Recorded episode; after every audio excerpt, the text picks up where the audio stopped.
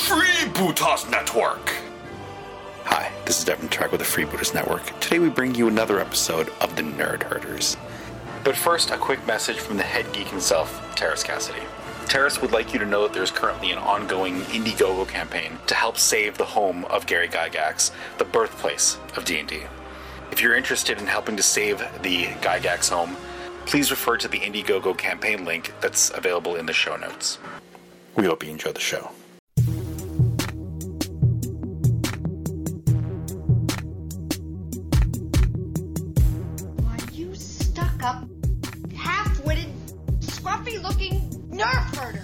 I'm a nerd, and uh, I'm pretty proud of it. I know they're all thinking I'm so white and nerdy. Think I'm just too white and nerdy. Think I'm just too white and nerdy. Can't you see I'm white and nerdy? Look at me, I'm white and nerdy.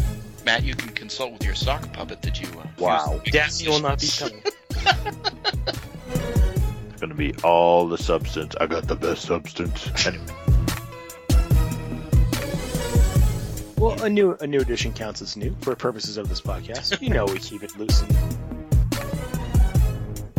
It's laundry night. She's doing her hair. Uh, We are We are. We are. the nerd herders.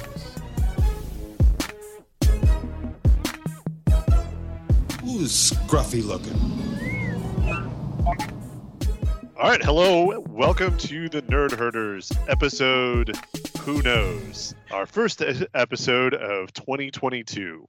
Uh, I'm joined tonight by Ian Clark. How are you doing tonight, Ian? Hi, Andy. I'm doing great, and we are also joined by Dave Farr. Hello, and we are joined by Matt and Alex. uh, hi, I'm I'm Matt, and uh, also with me is my is uh Stino. Hi, I'm Oh, Justin that's- Alex. That is the first time I've ever heard Matt call him that. Me too. I gotta I gotta you know I'm pandering to the listeners really. Uh, Both of them. historical. all back together again finally recording uh, we get to see quite a bit of each other uh, over the last uh, several months uh, but uh, we decided to pick up the uh, mics and the earbuds uh, and the skype and uh, get back to recording the nerd herders podcast this time around we're going to go through and uh, talk a little bit about our recent uh, trip out to chicago for adepticon all right, yes, this we'll episode guarantees you'll get at least one episode in 2022. Yeah, Yay! We have goals. We have goals. We have goals. We have goals. Yeah. Yeah. They were discussed. They Twice were. as much as last year, so four. Like the bridge, Dave. Like Yeah.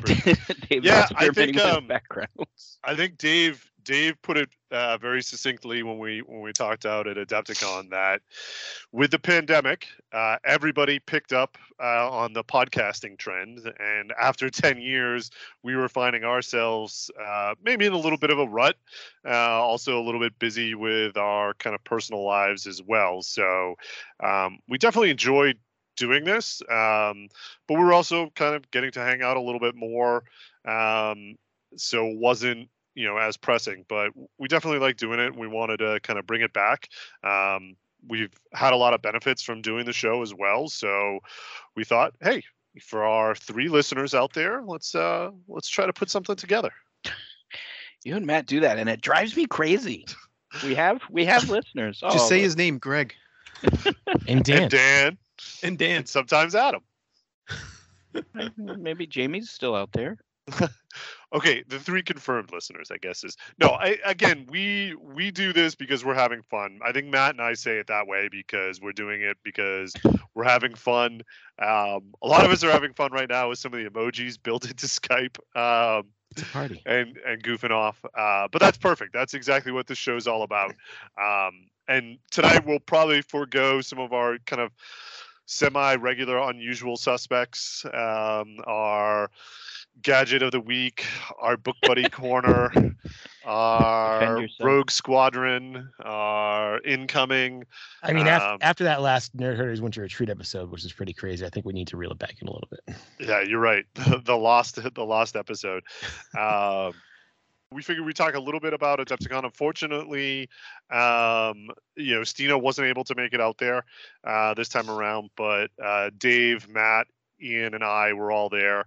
Uh, we were also joined by our uh, number one listener, uh, Dan Roberts. Really, at Uh, this point, a casual acquaintance. Yeah, ca- casual acquaintance and number one uno- listener. unofficially the sixth nerd herder. Yeah, Him he's actually Harris, been They, share. at, at this point. He's been to my house, so yeah. Um, At this point, we're trying to get him to move to New Hampshire. right, that's true. Real. We're uh, All right. So listen, can I start us off with the topic? No. We're still doing the intro. Oh God, these intros This take like 15 friendly. minutes. It's the friendly banter. Justin didn't get to go, uh, so Justin, I want you to be the the the listeners. You're you're the in for the listeners. So you need to ask questions and Oh, an assignment. yeah. So you got to pay attention. Yes. All right, if anything comes in on the live stream, let us know. yeah, Uh, yeah. We ta- okay. any calls in the 800 number. Real damn simple. Get to the weapons, use them any way you can. I know you won't break the rules. There aren't any.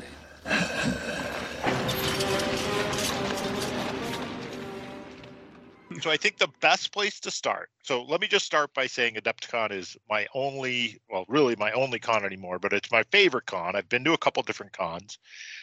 But I just want to ask what you guys think of the registration process. And is there any way to make it better? Which part of the registration process? Like I- when we actually buy our badges online? That Well, like- first part? Yeah, so like my hard time with that too. Yeah, my experience this year was that I went in and I got onto the website and then it died and I could not get it back over like a two and a half hour period. It would not come back up for me. Um, and shame on me. I didn't get back. I, I forgot that night and the next day, and I don't think I did it until the following morning. So I did I did get a ticket and I got on. But like I don't know, it's one of those things where like when I go through the events, like I have a really hard time finding like I don't even want to say the right events, but like I signed up for like a Car Wars demo and that was kind of fun, but it was it was kind of low key, right? It was just like a guy from the booth, but then like the painting classes fill up really quickly and I saw um I, I can't remember his name, but the the one of the Geek Nation tours guys did that like cool Necromunda event and I was like, "Oh, like I just wonder if there's a way to like I don't know, get more events or get more like casual gameplay stuff going because that was my that was my only bummer this year is I felt like I had a great time. I loved the con. I bought a ton of cool stuff. I can't wait to talk about it. But I was sort of like, man, I didn't get to do any of the like fun stuff that I usually like to do. So, uh, you know, I think this, the way they're doing it now, right, is much better than the way it was because now when you register, no matter how long it takes you to get there, when you put the ticket in your card, it removes it from the available tickets, right? Yeah. So once you put in your, other than before, it was just who can check out fastest, right? It's really tough with these things where, you know, there's a lot of people who want to register, there's only so many events. But I think the number one thing I could say for you next year, Dave, is that if there's an event you want to do, just show up when it's supposed to start because typically there's one person at least that does not show up to the event whether they race Yeah. for it or not right? um like so for example the marvel crisis protocol tournament on saturday was sold out. They had like we're supposed to have 78 people. Even with calling people off the wait list they still only ended up with like 64 people right? Especially saturdays because a lot of people at adepticon going and blasted friday night. Yeah, that's true. All right. Hey, Well, I have but a- I, but I, to Dave's point, I agree with Matt. But to Dave's point, I, I made a list ahead of time of the things I wanted to do, um, so that when it came to registration, I could kind of go through and find them. I will say that it is better than it was before, but the layout does make it tough to to get to things because by the time I had picked one or two things, other things were already gone, right? So that's but to Matt's point, you're talking about let's say the spray painting class that I wanted had 3 sessions, 10 per session. That's only 30 people out of one of the biggest kind of miniature conventions out Yeah. there. Right? It just the the popularity of some of the the hobby classes is huge, right? Like there's you know, that Necromunda thing like was awesome that we saw, but it really only allowed for four people, right? So how you know, I think like you're saying, Dave, is what if there were more events? Um, you know, I, I think that that's finding people to kind of run those events and stuff like that too. But um, I think it's I think this past year has been better than than previous years. Um, I think they learn from it. Where I think it still gets really weird is when you get there and there's these super long lines to get your to get your badge. Like that some Well, of that, that- seems weird to me too. Well, I would. Here's a quick plug for our sponsor, Geek Nation Tours, because if you go with say. Teras, then all of that is taken care of for you, and you and get, you get first register crack. for events before anybody else. Yep, you get first crack at everything. Yep. Yeah. So But Dave, you were gonna say something about the lines there.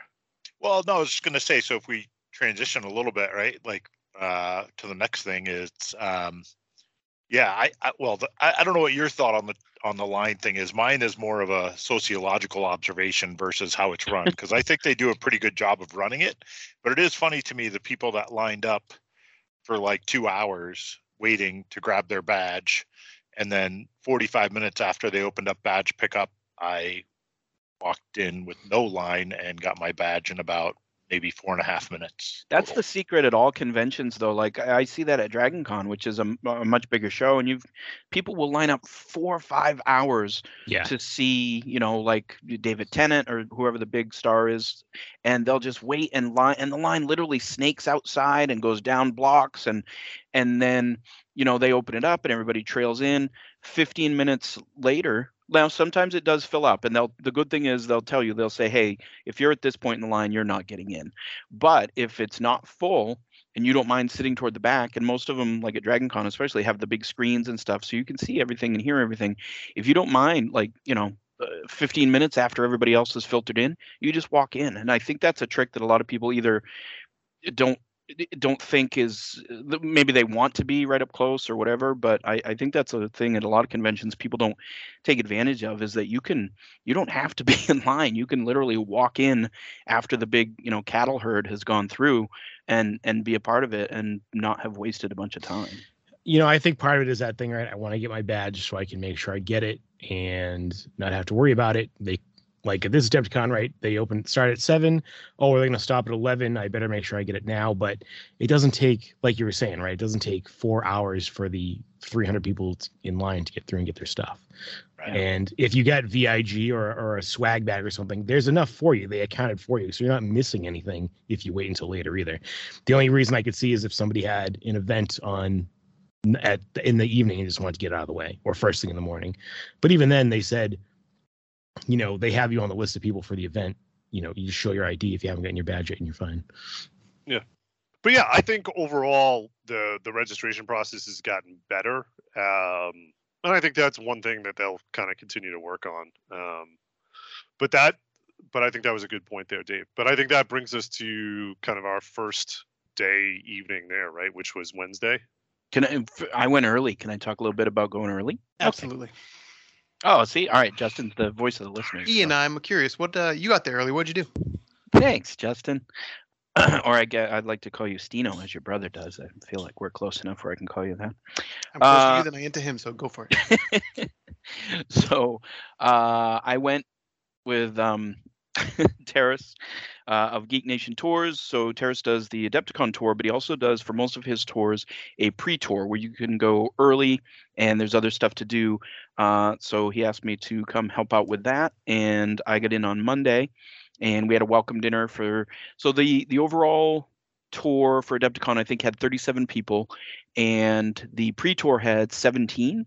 So it was cool to go in and we have like the welcome dinner that you know um, there's another one on Wednesday when everybody else comes in, but um, that was kind of cool. And there's a lot, he has a lot of regulars uh, that come every year on the Adepticon uh, tour, like um, uh, Volker, who's from Germany, and um, Jose, who comes with his sons, um, Eddie and Alex, and I'm sure you guys know them because they're they're there like every year, and we do stuff with Teras, so we get to see those guys. So, so it's cool to um, you know, to see those people and um, you know, just have kind of a chill first night with uh, with dinner, and we played some Lords of Waterdeep, and then on Tuesday we got up and got on a bus and went to Lake Geneva, Wisconsin, to do some D and D stuff, uh, which was great because we we split up into two, and then like one group went and did uh, sort of an abbreviated version of the walking tour that we do on the D and D, the full tour that we do in November. Um, but um, we were lucky that uh, Yolanda, who owns 330 Center Street, the the house where Dungeons and Dragons was born, uh, she was there, so we were able to to get in the house and go in the uh, the basement, which is obviously where where D and D started, and so that was really cool that she was there um, and uh, gotten to know her, you know, doing the tour and everything. So it was good to see her, but also great that everybody got to actually go in the the 330 Center Street house, the Gygax house. Um, and then, uh, meanwhile, for those that weren't on the walking tour, and like I said, we split it up and did two hours on the tour and then two hours of playing uh, AD&D with Ernie Gygax at the Dungeon Hobby Shop Museum. So, so that was a lot of fun and um, just great to be in Lake Geneva. Uh, I hope that you guys get a chance to go sometime. Um, it feels uh, like I'm I'm a history person, so so the historical part of of Lake Geneva and what it means to D and D and really all of gaming, if you think about it, um, coming out of there is kind of special. But I um, I don't know. I feel really at peace when I'm there. It's it's hard to explain. It's a very and and a lot of people won't get that, and I understand that. But Teras and I are kind of on the same page with that. It just it it just feel it's nice to be there. It feels very homey. So it was just a lot of fun. And then that night we went to Medieval Times, which I had never been to. That was crazy fun. That was so fun. The food was decent. Food was good. Yeah. There's It's not so funny. I, I did that when I was like 13 with Yeah. my family, so my memories of it are quite a bit different than as an adult. But I do remember it being a blast. I'm trying to just imagine whether I'd have fun, but I think it's also about the people that you're with. So Yeah, I went in college like for I don't know some school sponsored thing, um, and that's the last time I remember being there. That was yeah, it was it was wicked fun. Everybody and everybody was happy to be there, and it was. I thought the production value was really good, and it was um, yeah, it was it was really cool. We had a we had a great time. The food I thought was really good. So Well, have you ever seen the jousting at King Richard's Fair, Ian? Yes, this jousting at King Richard's Fair is good. This is way better, way better choreographed. I don't know what swords they use, but like huge sparks come come off. Like it looks awesome. like it looks super cool. They've got they're very well trained. The choreography is really good. They've got like and it's not just like I think at King Richard's Fair you see a lot of um just swords and stuff when they're actually dismounted. They had maces and halberds and all sorts of stuff. It was um it was super fun. I, I had a great time. The guys at King Richard's Fair are amateur jesters. These are pros. Maybe I don't know. I think King Richard's Fair is great. I think it's I think it's a lot of fun. Um, but yeah, this the production value at Medieval Times was was awesome. So I had a great time. Um, and then Wednesday, uh, I helped Teras get everything together for um, all the uh, tour folks and got all the swag bag items and stuff together. And um, and then you guys came in and we had the welcome dinner with Teras. So um, I don't know if that's where you wanted to to pick up, Andy. Yeah, so typically we've been associated with some of the stuff that the Geek Nation tours does as part of the tour. So Teras has always been generous enough to kind of have us be part of what he does, uh, which is nice. Um, so Wednesdays is that is that typical welcome dinner, uh, and we usually try to do something with the group. Uh, last couple times we've done it, we've either done small mini games or RPGs. So we did RPGs again this time. So myself, Ian, and Dave each ran a different one. Uh, so I'll let I'll let those guys talk about what they did. I ran uh, Wrath and Glory, which is a what I think is a fantastic uh, system set in the 40k universe. Um, and man, have they they finally kind of got it right in terms of being able to scale it well and have it still feel fun and feel like 40k. So I had an absolute blast with the players that I had. Uh, I ran it more like a dungeon crawl, but of course, since it's 40k, I set it on, on a space hulk, so it was more of a space hulk crawl. Um, but it, it made it great because it, it gave us just the the right amount of kind of time and space to to get through a session. But man, that is that's a super super fun session, and it it does well for a one off because you can build a character, they can be fairly high level super easy to play and most of those guys really kind of got into the whole uh, theme of it too so that was super fun for me and dave you ran something new as well i think Yeah, so you guys, um, you guys have been gushing about GI Joe, and I started to look into it, and um, so I reached out to the company. I can't remember what is it, Rebel Renegade, Renegade. Renegade, that's what it is.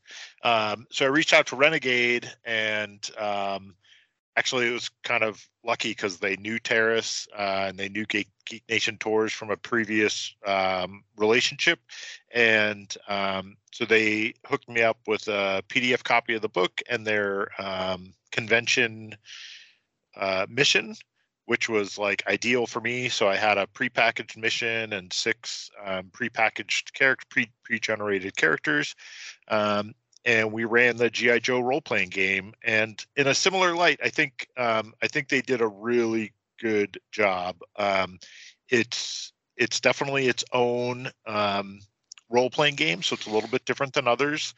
Um, you know, just the way they go through character creation and you know talking about like uh, it to me it it it it does the right thing, right? It helps you really build your character backstory, like what's your origin, where did you come from, what's your role on the team, and you know a lot of the special abilities are about like helping other players, so you get that like Yo Joe teamwork effect.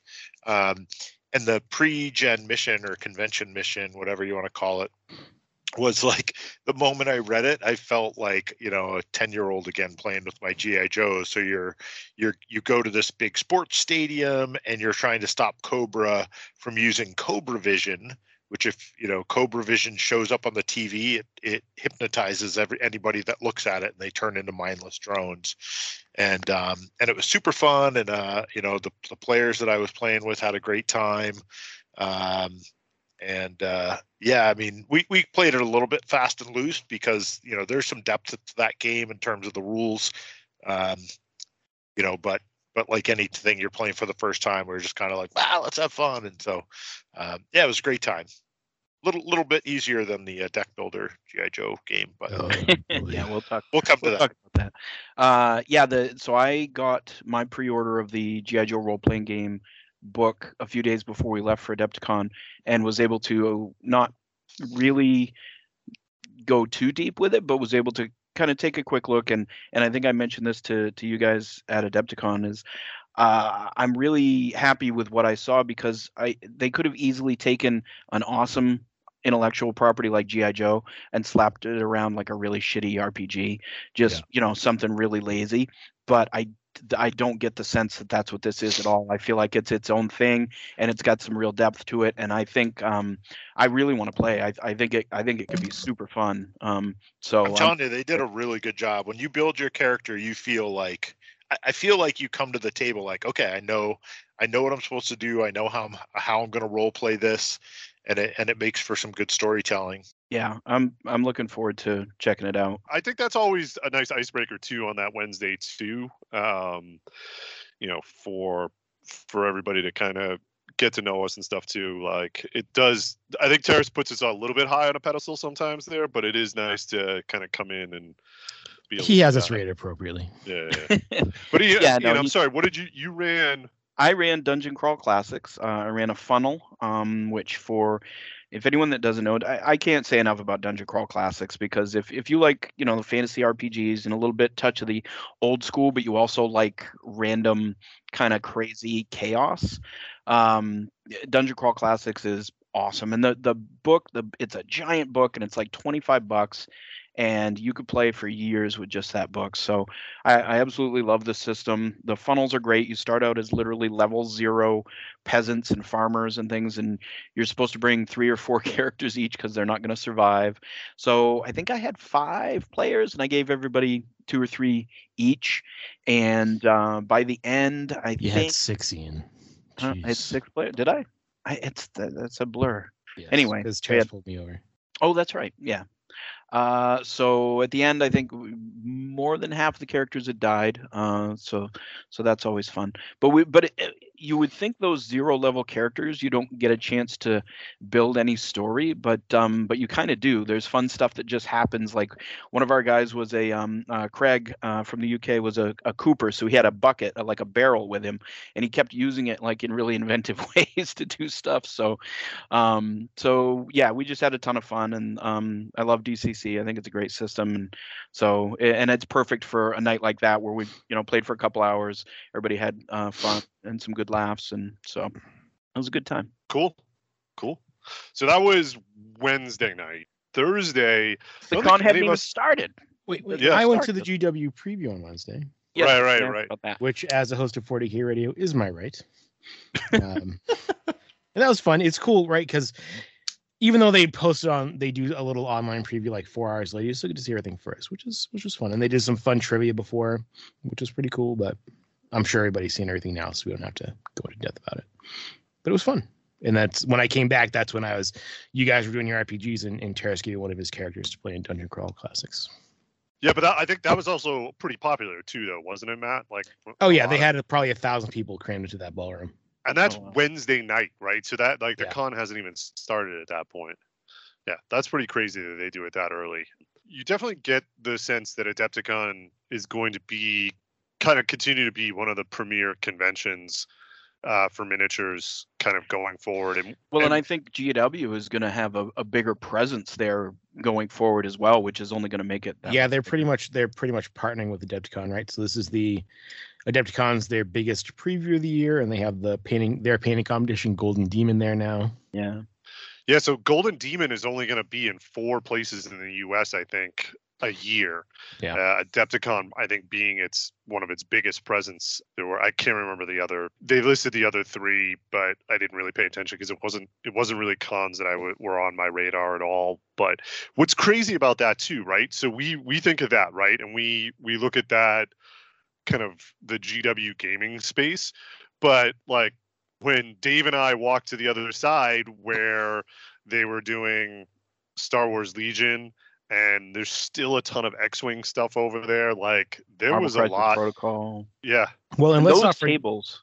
Oh, sorry, let's not forget that all the historical stuff is in a completely separate. They have a Yes, completely a separate second hotel, hotel. for historical stuff. Yeah. Yeah. Yeah, there were a lot less older men uh, at Yeah. this uh, convention. The grog, the grognards were uh, were separated. Yeah, I don't know if they were. I don't know if all the They weren't Grognards are separated. but gone. they- I was just doing it by age, Ian. Well, yeah.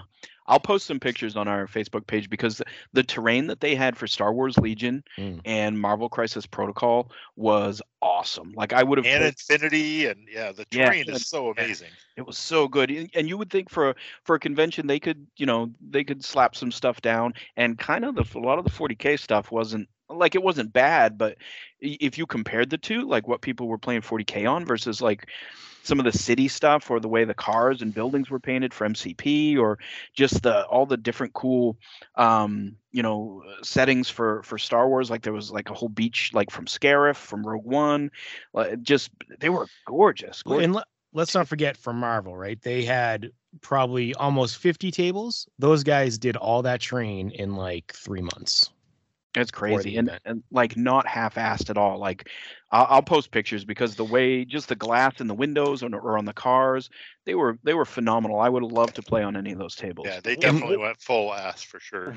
and what, what was Yeah. cool is that um, Atomic Mass Games, right? The guys that make Marvel Crisis Protocol gave them those Quinjets early because those aren't Oh released yet. So they gave them some of those to do on their tables, and they 3D printed some stuff, but a lot of it was the um, official terrain. Yeah. A lot So- of the Sanctum Sanctorum, the Doctor Yeah. Strange Yeah. Um, building. Yeah, one thing I will say, there's that. I think terrain for some of those games becomes the visual becomes more important than what that terrain actually does. Oh, yeah. Oh Um, yeah, yeah. and you also have twice as many 40k tables but when Yeah. you start looking at some of like the tables that aren't part of the you got some pretty crazy setups like that necromunda setup that we saw Mm. upstairs dave Oh man, that was awesome. The Right, the s the setup for any of those small one-off games like Necromunda or Space Hulk are insane because that's those guys spend you know all year getting Yeah. ready for that. yeah yeah. it's um although and i will say the some of the terrain even on your titanicus table there matt Yeah, um i Yeah, thought that was cool. neat like Yeah. They like there was some cool looking terrain, even though, and again, that's designed to be very equal, very even. Like, but they, I think they did a, a did a kind of good job of that. But we'll we'll we'll talk a little bit more about uh, some of those events as we get into later in the week. But And we should talk. Should we talk about the swag bag? yeah, so with Adepticon, eh, you know, there's different levels of registration, right? So you have your standard badge, uh, then you have the premier badge, which which comes with a swag bag, and then there's an opportunity to get a VIG bag, a very important gamer bag, with a kind of a larger larger swag bag. This year, both Ian and Matt were able to get the VIG. I got the regular premier bag, and we already heard kind of Dave's woes about even getting registered. So I was a little disappointed at first that I didn't get the VIG, but at the same time, I think things worked out for me and Dave. Yeah, yeah. So with the, I mean, I got the VIG. I grabbed it just because I got the email offering it, but I gave a bunch of it away anyway because it wasn't stuff I wanted. Yeah, there That was was so very. You were both very charitable. So yeah, Yeah. basically Dave and Andy ended up Dave, Andy, and Dan ended up with a swag bag anyway. yeah. So so the big thing was a full Age of Sigmar Dominion set. Um, which what's that retail for, Matt? Like 120, something like that. Uh depends on when you ask, right? Before Adepticon, probably 160. Yeah. After Adepticon was flooded with about a thousand of those, they were going Yeah. for what, a hundred bucks on Yeah. Amazon. Yeah. So- Uh, so that was a big thing. There was more Godtear, uh, two player starter. Um, The there was a Highlander High- board game that I didn't know existed. Yeah, there was a Highlander game. Uh, tons and tons of little individual minis. New Um, Spartacus. Uh, oh yeah, the new Spartacus board game, which is looks like it's exactly the same as the old one from Gale Force Nine, except It the is. the TV show has obviously is not going on anymore, so they don't have the likeness rights to all those actors. it's Board got is way whole- smaller, just so you know. Oh, is it? Yeah. Um, Like I would say, a th- maybe half the size. Which, Oh, wow. if you think Like about it, it's like the the minis and the board and stuff, Dave. yeah. Because I brought the board home just to see because it looked different to me, and like you know, the, the other board is like everybody on the podcast can see. I'm making my hands. Um, I don't know. I would say like two feet by two feet. The new board is a foot by a foot. It's Okay. way It's a little smaller. yeah. Um, I think well, I think that game, you know, for what you're playing, took up more room than it needed to anyway. yeah. I always had fun with that. Um, so yeah, I brought that one home. I bought Um, Arena Rex instead of um, that game. Yeah. So let's see. Yeah, a bunch of individual um, minis in there. You had um, some of the GW uh, terrain boards for 40k uh, or Sigmar, I guess you could use them for. Yeah, a whole bunch of odds and ends. Um, yeah, What was your favorite thing in there, Ian? Honestly, so I I I wondered if Dave thought I was being a dick with one of the texts from earlier this week when I was saying that Dave made out like a king with the because because I gave him a bunch of stuff and Matt did, but I was but I was I was very happy that I was able to give as much as I was Dave. I, I ended up with two Dominion sets, so so Dave ended up with the Stormcast Eternals from it from several sets, and then I gave Andy the Kruleboyz from it. I gave Dave the the um the rule book. I was excited about that because now you know i know dave was he wasn't sure about an army or, or you know putting the money into a game that he hadn't played but now you have enough to start and if you enjoy the game itself you know but don't like stormcast you can you can get rid of them or maybe you end up liking them but you're you're off and running now so now you can play age of sigmar so so that Yeah, no. that made me happy No, and I do think I made a. I mean, it's. I. I think like this is. What we can divert briefly for what is. I think it's tough for anybody who's in a any kind of hobby. I know in the gaming industry or gaming hobby, it's tough, but I would imagine whatever your hobby you're into, it can work the same way. But it's like that stuff's worth money. Yeah. That that book, like you could sell that book for probably forty bucks and make some money, or you know all that stuff. So for me, it's. It, I mean, it, it was great because I was definitely bummed I didn't get the bag so like my one of my favorite companies is Victoria Miniatures. They make like really unique Adeptus Astartes, like Imperial Guard type of people, and they always do a mini for Adepticon. And I ended up getting one because I was like, all right, so that was kind of a you know I was kind of bummed that I wasn't going to get one, but I got that. I got the book. You guys, I mean, I I haven't even started building it yet, but I got all the um custodes. What'd you call them? stormcast eternals Stormcast Eternal guys. Custodies. Yeah. well no they're they're rem- they're reminiscent of the custodians No, I know, I know.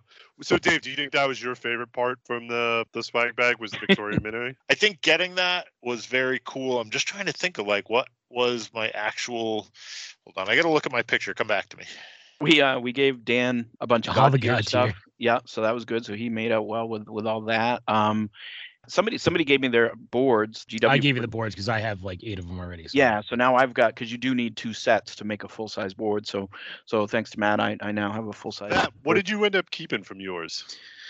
All the little miniatures. Well, most of the miniatures, right? Um, I think I gave you the plane.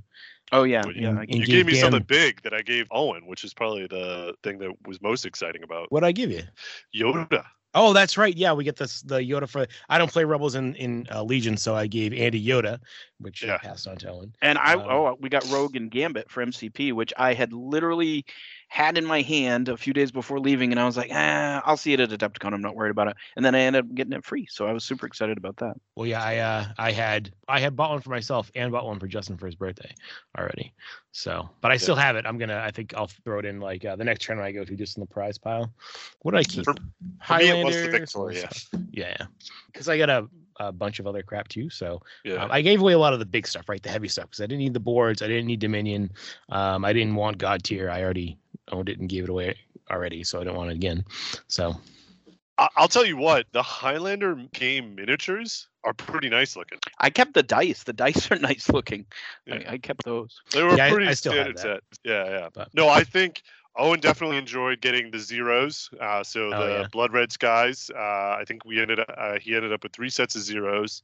Uh, there's six World of Tanks tanks.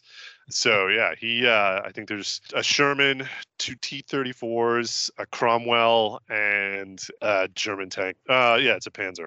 But yeah, Panzer. so it's a definite mixed bag at times. Um, there was some other stuff in there that kind of didn't make it out of the hotel room. Uh, but it's always an interesting kind of component. Um, Yeah, and somebody did a, a, a smart thing on um, one of the Adepticon Facebook pages was they set up a, a trade and swap group and just because we're not into certain things doesn't mean they're not cool or valuable to other people. So I was able to um, sell a bunch of stuff, and I just did it for cheap, just to give me a little bit of extra pocket money, but also something that retails for like forty. I asked like ten bucks for or something. I just just to get rid of it, and knowing somebody would appreciate that deal, and also give me a little more spending money. So I was able to trade off a bunch of stuff. There was like a historical minis rule book that someone really wanted, and yeah, I gave that to somebody too at the Yeah. because they wanted it. Yeah, so the, there's tons of stuff that you know we're not into, but other people are. So Yeah, the nice thing about the swag bag is you get a wide variety of stuff, right? So there's probably something related to what you're into, uh, and then you can just try and trade or, or sell the other stuff or give it away, the other stuff you get. yeah, that worked out well. So Thursday was our first opportunity to kind of start walking through the dealer hall as well. There were some people that were missing uh, this year. I think that was probably yeah, that was probably what I was most sad about was Yeah. uh, oh, the, the wasn't little there. the little candy machine with the free with the minion uh, thing, right? Exactly, exactly. And I know Dave, I think you, you were disappointed that Badger wasn't there this year. Yeah, so bat like my airbrush routine is usually at Adepticon. I go and I just tell him which airbrush I have, and he gets me the right guts, and then I bring them back and I swap them out. And it's been I, haven't bought new guts since 2019, I think. So yeah, I kind of like, and he's always in the same spot. So I came Yeah. in and turned the corner, and I was like, wait, what's this? This is not Badger. Yeah, I just did a deep cleaning of my airbrush when we came back from Adepticon, so I'll wait another year. I was gonna say, Dave, you shouldn't have to buy new parts every year, but he just he likes just gonna, to, you know. It's Yeah. part of my thing. He just Yeah. puts whatever he did. It's not even necessarily paint that he puts through there. It's just it's coffee sometimes. He's Yeah. he's experimental. Well, I Uh, airbrush a lot of super glue. Yeah, right. Yep, yep. Did a nice varnish wizard on the side of my van. after, you know. That was Yeah. that was Yeah. cool. I miss Reaper too because I don't I don't get the gumball machine minis that but even though I have a thousand bones minis from the Kickstarters and I even backed the newest one, there's there's still tons and tons of Reaper minis that I don't own. So I'll see, you know, a random two or three on the shelf because they literally bring every single one that they produce. So I'll go through and end up buying, you know, five to ten just because I don't have them in their cool minis. So I definitely Yeah. miss them. there was still a lot of people at in the vendor hall, but I, I did feel like there were maybe a few more gaps than usual. wasn't quite as crowded because I think they even let people that had been setting up out in the kind of hallway come in at one point. But that's kind of to be expected. The fact that they were able to have the con and have as much kind of support as they did, I think is great, and I think it bodes well for kind of the future as well. And, you know, there's all those little companies that we saw every year that weren't there this year, so it makes you wonder if like something happened. Yeah, and and I was I was kind of looking at exhibitor and sponsors, and so like Badger and Reaper were both on there, but I didn't really see a presence in there. There are others that like Reaper's partner was there. That Cav, the um the Mac yeah, game. Cav was there. Reaper makes those minis. Um, Yeah. So and they were actually But- in Reaper's spot. The guys that do the underwater game, which I can never remember the name of, but they usually have a little setup out in the hall, but they weren't even there this year. Subnautica. It's I not made that. Subnautica. I made that. no. you didn't make that up. That's a real Soki Hoagie. Is? That is that is a great uh, Steam game. Oh, is it? Is it a real Yeah. game? I must have seen it subconsciously somewhere. Subnautica consciously. so are we going through all the vendors? Yeah, I think that's a good idea since Thursday that kind of gets us into Thursday and what we started to do. So Yeah, uh, cannabis is legal in Illinois, and there was a very close by uh, dispensary that I decided to uh, go to, and so that ended up being um, Thursday. Not a great time. Um, Little I don't much think it wasn't it wasn't a bad time. It was Oh, It wasn't a bad time. It was too much of a time For the Um, person who true. did not take any gummies, it was very entertaining. so let me give you an example of what happened, right? We Now I don't know who wants to be outed and, and say that they partook. I always say that I did. Oh, and it? It was- that's legal. It's, it's- legal there. So it's I don't- legal there, so I don't mind. but it was a, it was a little much. The the first we we cut the dosage down the second time, but it was a little much the first time. yeah, it was so hilarious. so watching people Powerful like stuff. When there's five, four of us trying to find a place to sit, getting up from two seats, walking over to another set of two seats, and sitting down there, and being like, "Yeah, this is fine."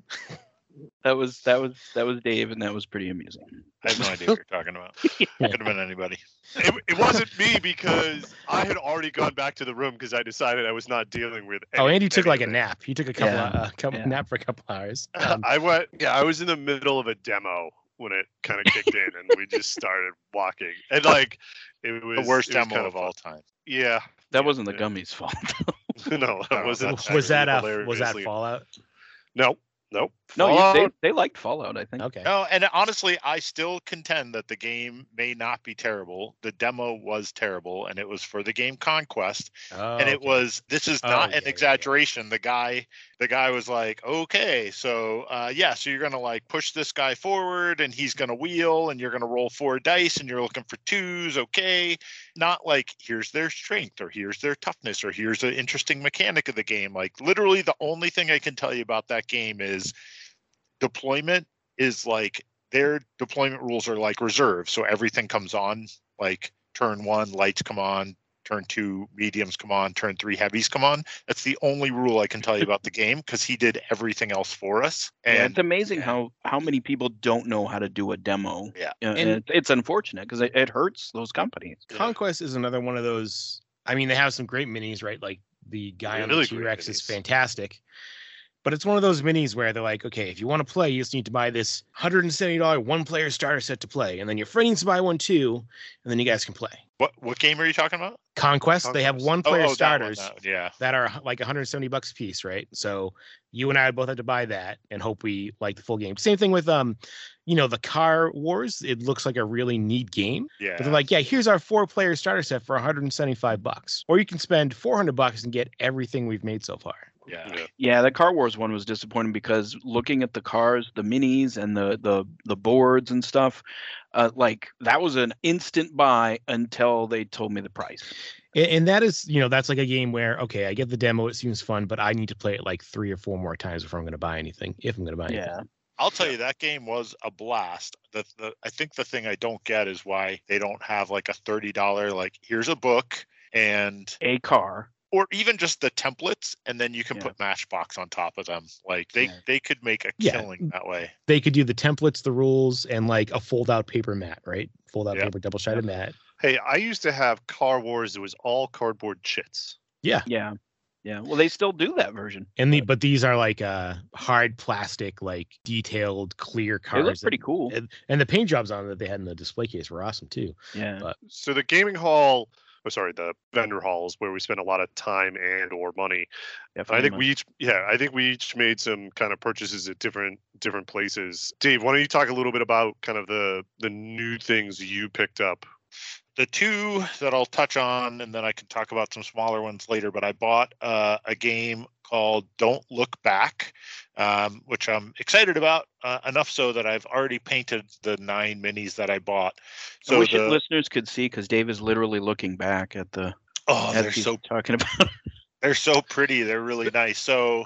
But the- wait, the- before you get into this, I, I do need to ask a quick question because when you were standing in the booth, there was a moment where you were trying to decide whether or not you could convince Shannon to buy this game because Because that Shannon likes family- horror movies. that makes it a And I- family I, need to know how that conversation went. Yeah. So my my so like because Shannon works for a budgeting company, so we're very budgety. And this was the last day of the con, and I'd pretty much spent all my money. And the starter set is 60 bucks, but Shannon loves horror games. So I was like, and we have a foreign exchange student staying with us who's really been enjoying games. So I was like, hey, I found this cool game that's like you get to play the character in a horror movie and I'll paint up all the minis and it could be for a fun night. And she eventually said that she would try it. Now, uh, the fact of the matter is, I, I had already spent all my gaming money, so it really didn't matter. It's just to kind of assuage my own guilt that um, I was going to buy it anyway. but anyway, it is a cool game. I will say the the little demo table was packed. I think it's you know it's a light game. It, it's not super heavy, Is but it a, it's a board game with like, or or is there measuring? Like, how's I I didn't really see much about it. I would describe it as uh, it's like a, a two by two skirmish. You know, so you play on like a little two by two map. It's a skirmish game. So yeah, each each character has like their own little card that you play, but it's cooperative. You're all playing against the killer. And so I, I you know, I, I didn't play a whole demo, but he kind of showed me a couple things. My my biggest concern with the game, and I asked him was, hey, like I don't like games where I sit down with my four friends and we start to play, and and then somebody dies, and it sounds like a horror movie. People are going to die, right? And most scenarios you win by getting at least one character to accomplish this some objective. And he was like, I'm not going to say it doesn't happen, but when it does, it's hopefully still fun. Like they can then take over the killer and start running the killer's mechanics and like, you know, kind of take that part of the board.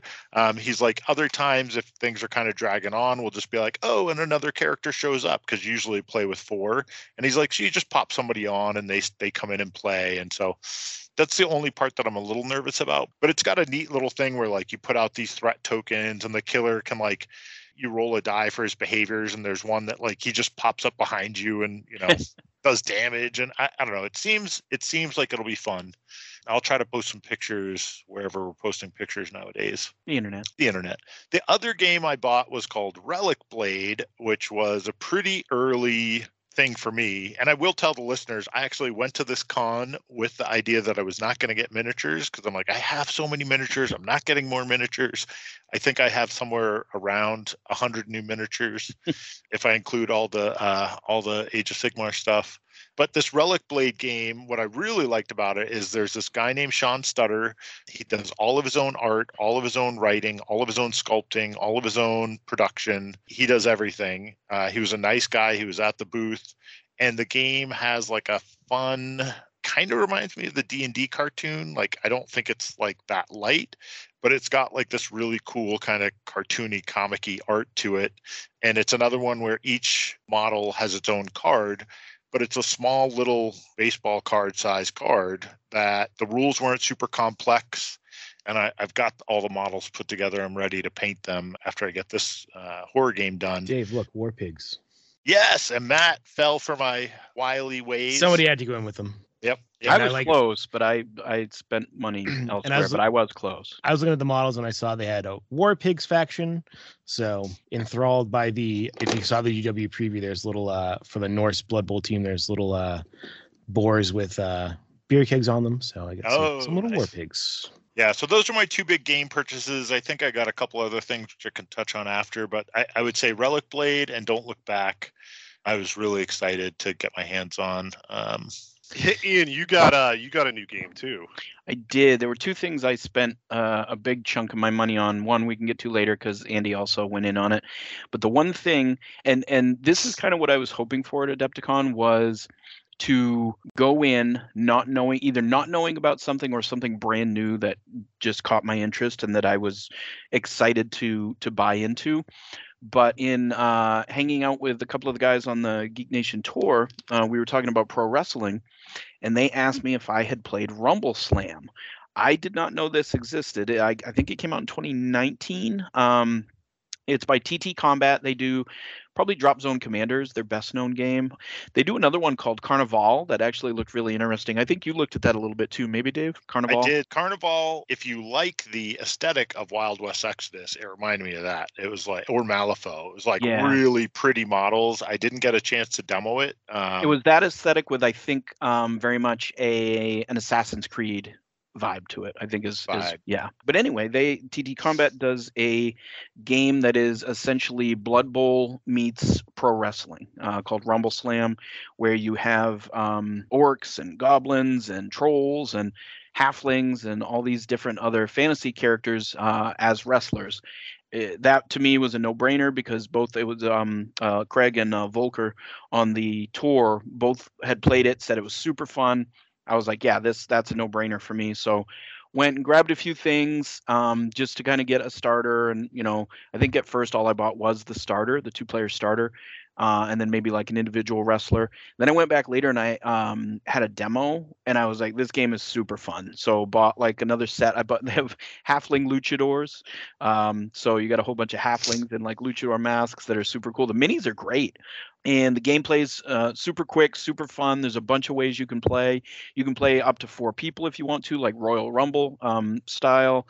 So, I, and I've been painting the minis. I think they're great. Uh, I'm super excited to play this game. So I ended up spending a decent amount on that. Bought the MDF ring that they sell. Uh, it actually comes. The two-player set comes with a nice neoprene wrestling um, ring that you can play with. The the starter set is I think there's a lot of bang for your buck. I think it was like 60 bucks and you get 10 minis, the neoprene mat, a whole bunch of custom dice used for the game. And it's not a lot of those games in the two player set, they kind of screw you over on the dice. You get like just enough to play. There's a ton of dice in this in the starter. Nice acrylic counters. It's it's a really nice starter set. So uh, I'm super excited to play that. Uh, you know, even if you guys aren't inter- interested and don't want to try it, I know our buddy Ryan will play with me. So I'm I'm super excited to to give that one a try. That's cool, Matt. So you picked up the War Pigs for for that game. Any other kind of new games in there?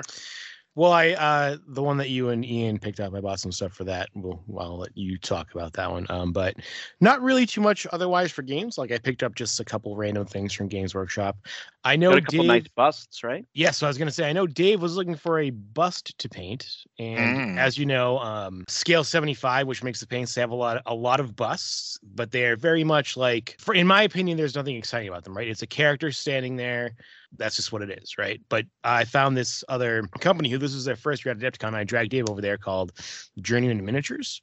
So they make some more. They also make like character study kind of busts, but also some um like more we'll say dynamic right like so one of the ones i got it's a it's a troll the top half of a troll holding a huge hammer with a goblin magician on the top of his head in the middle casting a spell Yeah. um so they have stuff like that so i got that and i also got a uh their shinobi which is just is a female shinobi but um because i let dave get the the one i think would have been more interesting for him which is like uh Road mad Girl. max girl yeah what the, what do they call her Road Girl. road girl so she's like a like girl. a dystopian yeah like tank girl you know kind of a wastelands necromunda type person but Yeah, just to touch on that, man. I, so I want to be really careful with it, and I, Mhm. I put together a couple parts that I think I can paint up and and start with. But like, I forget those because it's a it's a one sixth miniature, I think Yeah. is what they call it. And it was cool. I was looking at she's got a, a sheathed machete that you know is is going to go on her belt, and like you can see like the burlap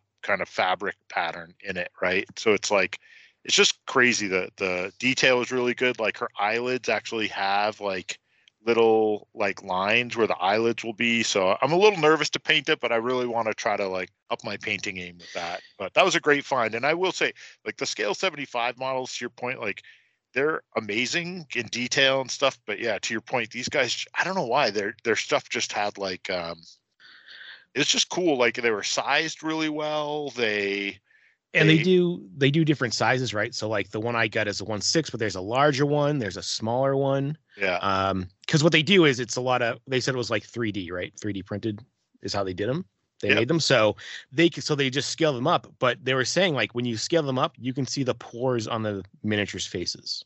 Like that's how detailed they are.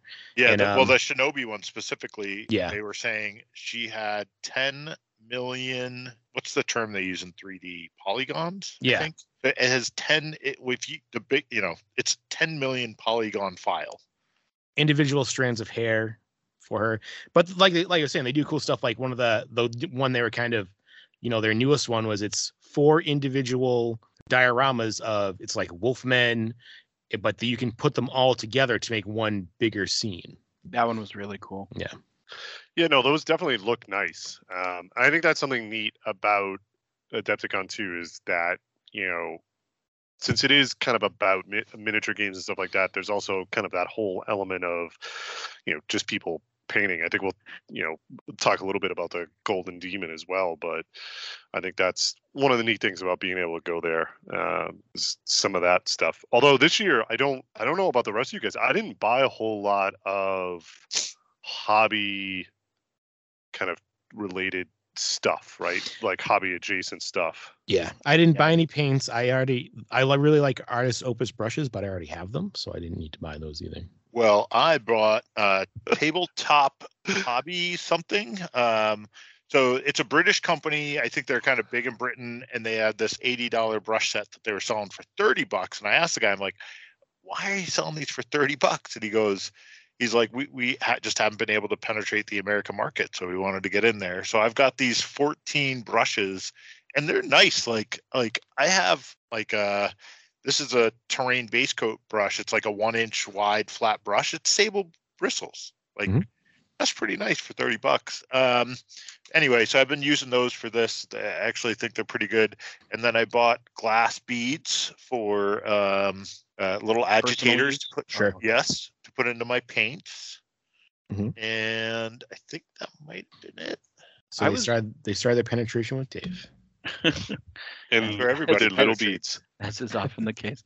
Uh, I I was excited to check out the Army Painter speed paints, but Hmm. upon hearing, there's a to me there's a pretty big drawback, and that is that apparently uh, I'll end up picking up one or two just to to test them out, but apparently you need to uh, do a a matte coat over each individual layer of painting because when you put uh, the army painter speed paints over like let's say you're going over another area it will reactivate the paint that you've already applied. So you end up with a big mess. So that to me was a non-starter. So I've been looking at that a little bit more, Ian. Um, a lot of it has to do with the color that you use because I I definitely saw somebody put a yellow down and then put a green over it to great effect, like where Oh, it did okay. not come up at all. So I, I watched a bunch after that, like because I had thought about getting some there, but I was like, you know what, this is this is something that's just as easy for me to pick up at my local hobby store. So I'll wait and I'll get a I'll get a couple colors maybe and try it out. But most of the kind of the more in-depth reviews that I started to see were a lot more positive um, Okay, about it. But yeah, that was know. that was one thing I was looking for, but I I didn't jump in on yet. Yeah, I think yeah, I've watched a bunch of videos on it too. Andy's right, right. It depends on the color, you know, how you're watering it down, or if you're doing any watering down or using a medium with it.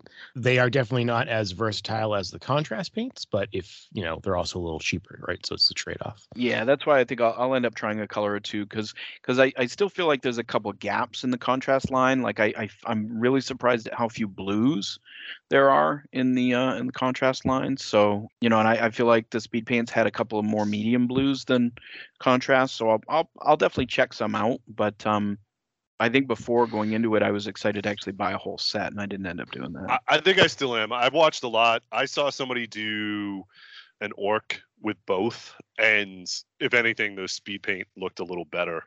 I Yeah, do I think mean- they look good, but I, I have to agree. I'm a little nervous about the fact that it, when wet, they reactivate when wet. So that's I'm curious to see Andy when you play with them if they because Right. you, that is a nice thing about the the contrast paints is if you let them sit and dry, you can paint. You know, like I've I've done that with yellows, and then you could paint over them really easily.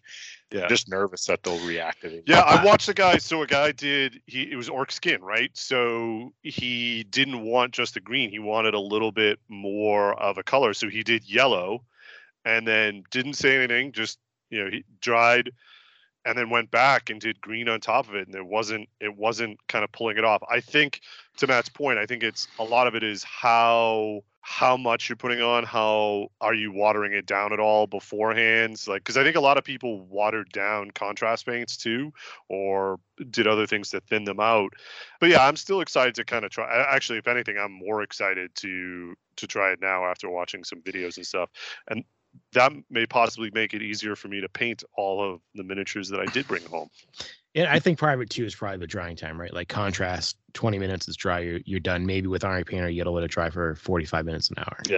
Right. The other thing I wonder too is like uh, the army painters really say you need to mix it too, right? Like it comes in a dropper bottle with an agitator too. So I wonder somewhat is, you know, are w- was it not being kind of mixed as as well, you know, in in some of these early examples too, but yeah. Well, the only way to know is to try it for yourself, because as we Exactly. know, all those YouTubers are sponsored by somebody. Yeah, yeah. So, but yeah, so yeah, I know you bought- like yeah, I didn't really get into any new brushes or any new paints this time around, or for that matter, any new terrain. My purchases, as Ian mentioned, I went in on um, the Mantic Games Armada. Um, I've always been a fan of kind of the ship combat, especially kind of smaller groups of ships. Looks like a pretty fast and easy beer and pretzels. I think they had a pretty good showing too. Um, they had like a tournament there as well for Armada. That that seems to be something that I wouldn't mind doing. You know, something pretty simple where you're just kind of smashing ships together. So I got Yeah. I went in on the dwarves. Um, Matt, you ended up with salamanders. Yes, uh, that was one of the the unclaimed factions. So I bought the. It's a neat way they do it, right? They have the starter and the booster. So I bought those. I didn't get any of the extra stuff. I'll give it a couple games first. Yeah. Mantic does a nice job with their. What were you gonna say, Matt? I was gonna say all that's left really is the big ship and the the flyers, I guess. Anyway, yeah. so Yeah, Mantic does a nice job with their how they set up their games, and it was it was nice to see our friend Pat as well, um, who uh, still uh, very active with Mantic, and he always um, takes care of us nicely when we uh, go in on a game. But we Andy and I had a super fun demo of Armada. I love it because I've always liked the the kind of seafaring games, and it's so different from any of the other minis games that we have. Uh, it looks like it plays fast and fun, not super bogged down by crazy rules where there's a whole bunch of minutia for each ship. I went in on Empire of Dust, which is sort of the undead Egyptian themed uh, faction. Uh, really liked. I usually play undead and stuff anyway, but I actually really like their boats and uh, um, kind of the the makeup of their all of their different uh, units and stuff. So I'm super excited to play it and I- I've been having fun painting. I've painted a couple of the uh, ships already. Um, so yeah, I'm I'm excited, and I always like Mantic games. They I they've had some that we've played and dabbled with a little that just kind of don't catch on long term for whatever reason. Like like I'm thinking of Dead Zone, where I had a ton of fun with that game, and I've still got a bunch of stuff for it. But we just we played it for a little bit, and then it just kind of fell fell by the wayside. But I'm hoping this one being different, being ship combat, will maybe um have a little bit uh, longer shelf life for us. Yeah.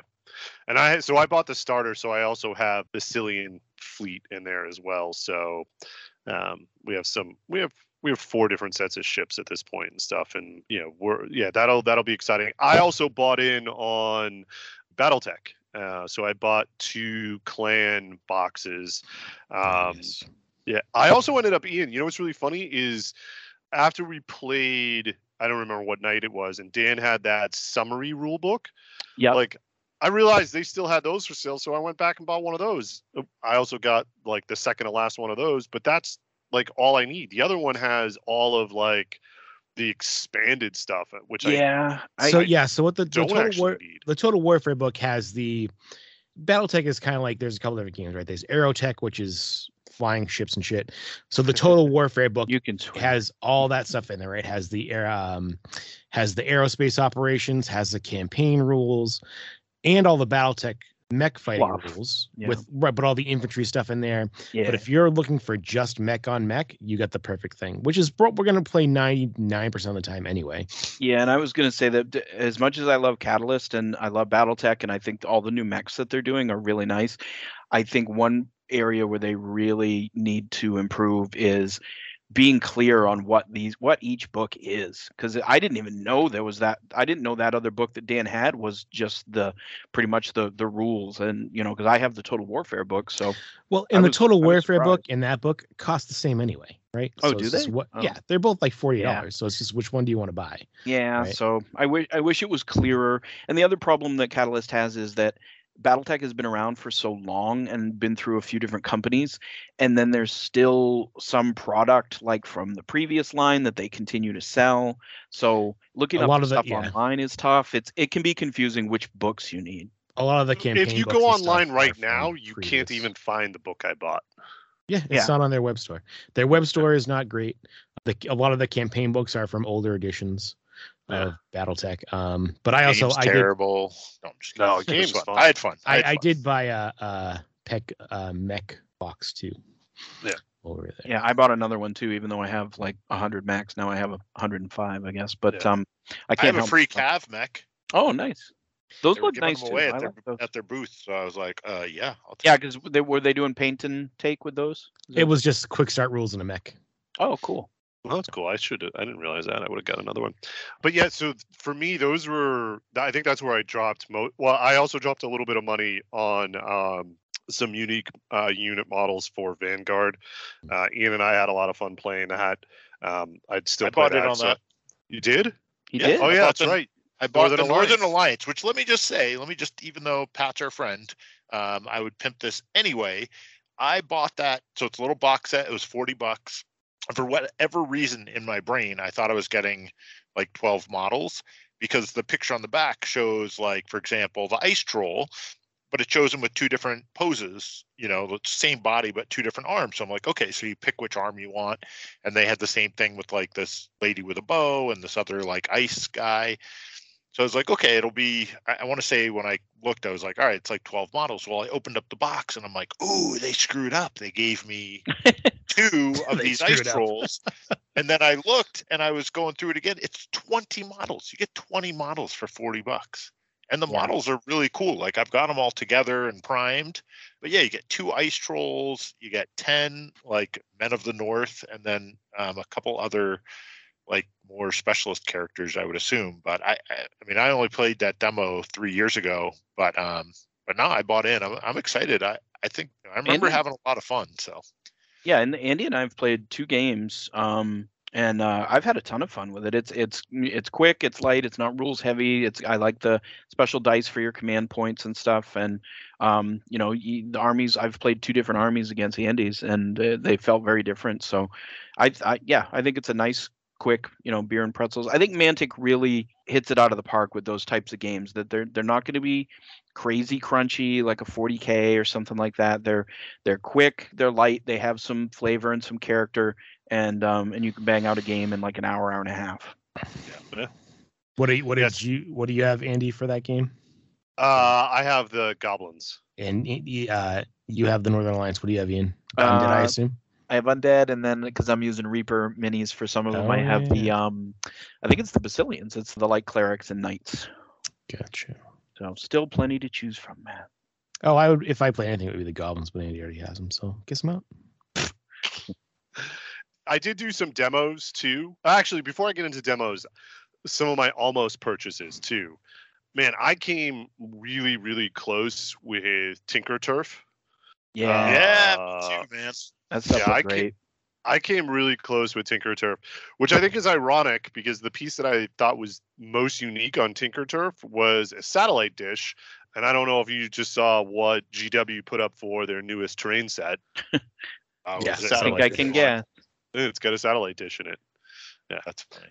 Uh, it is. I don't like the rest of the set, but yeah, man, Tinker. Tur- So it's printed cardboard terrain that you glue together. But man, they do. They had some really kind of intricate stuff, like probably as intricate as some of the MDF stuff that's out there, but I think they can be a little, a little bit more lightweight, uh, a little bit more kind of versatile uh, than what you can do with MDF because MDF starts to get heavy after a while.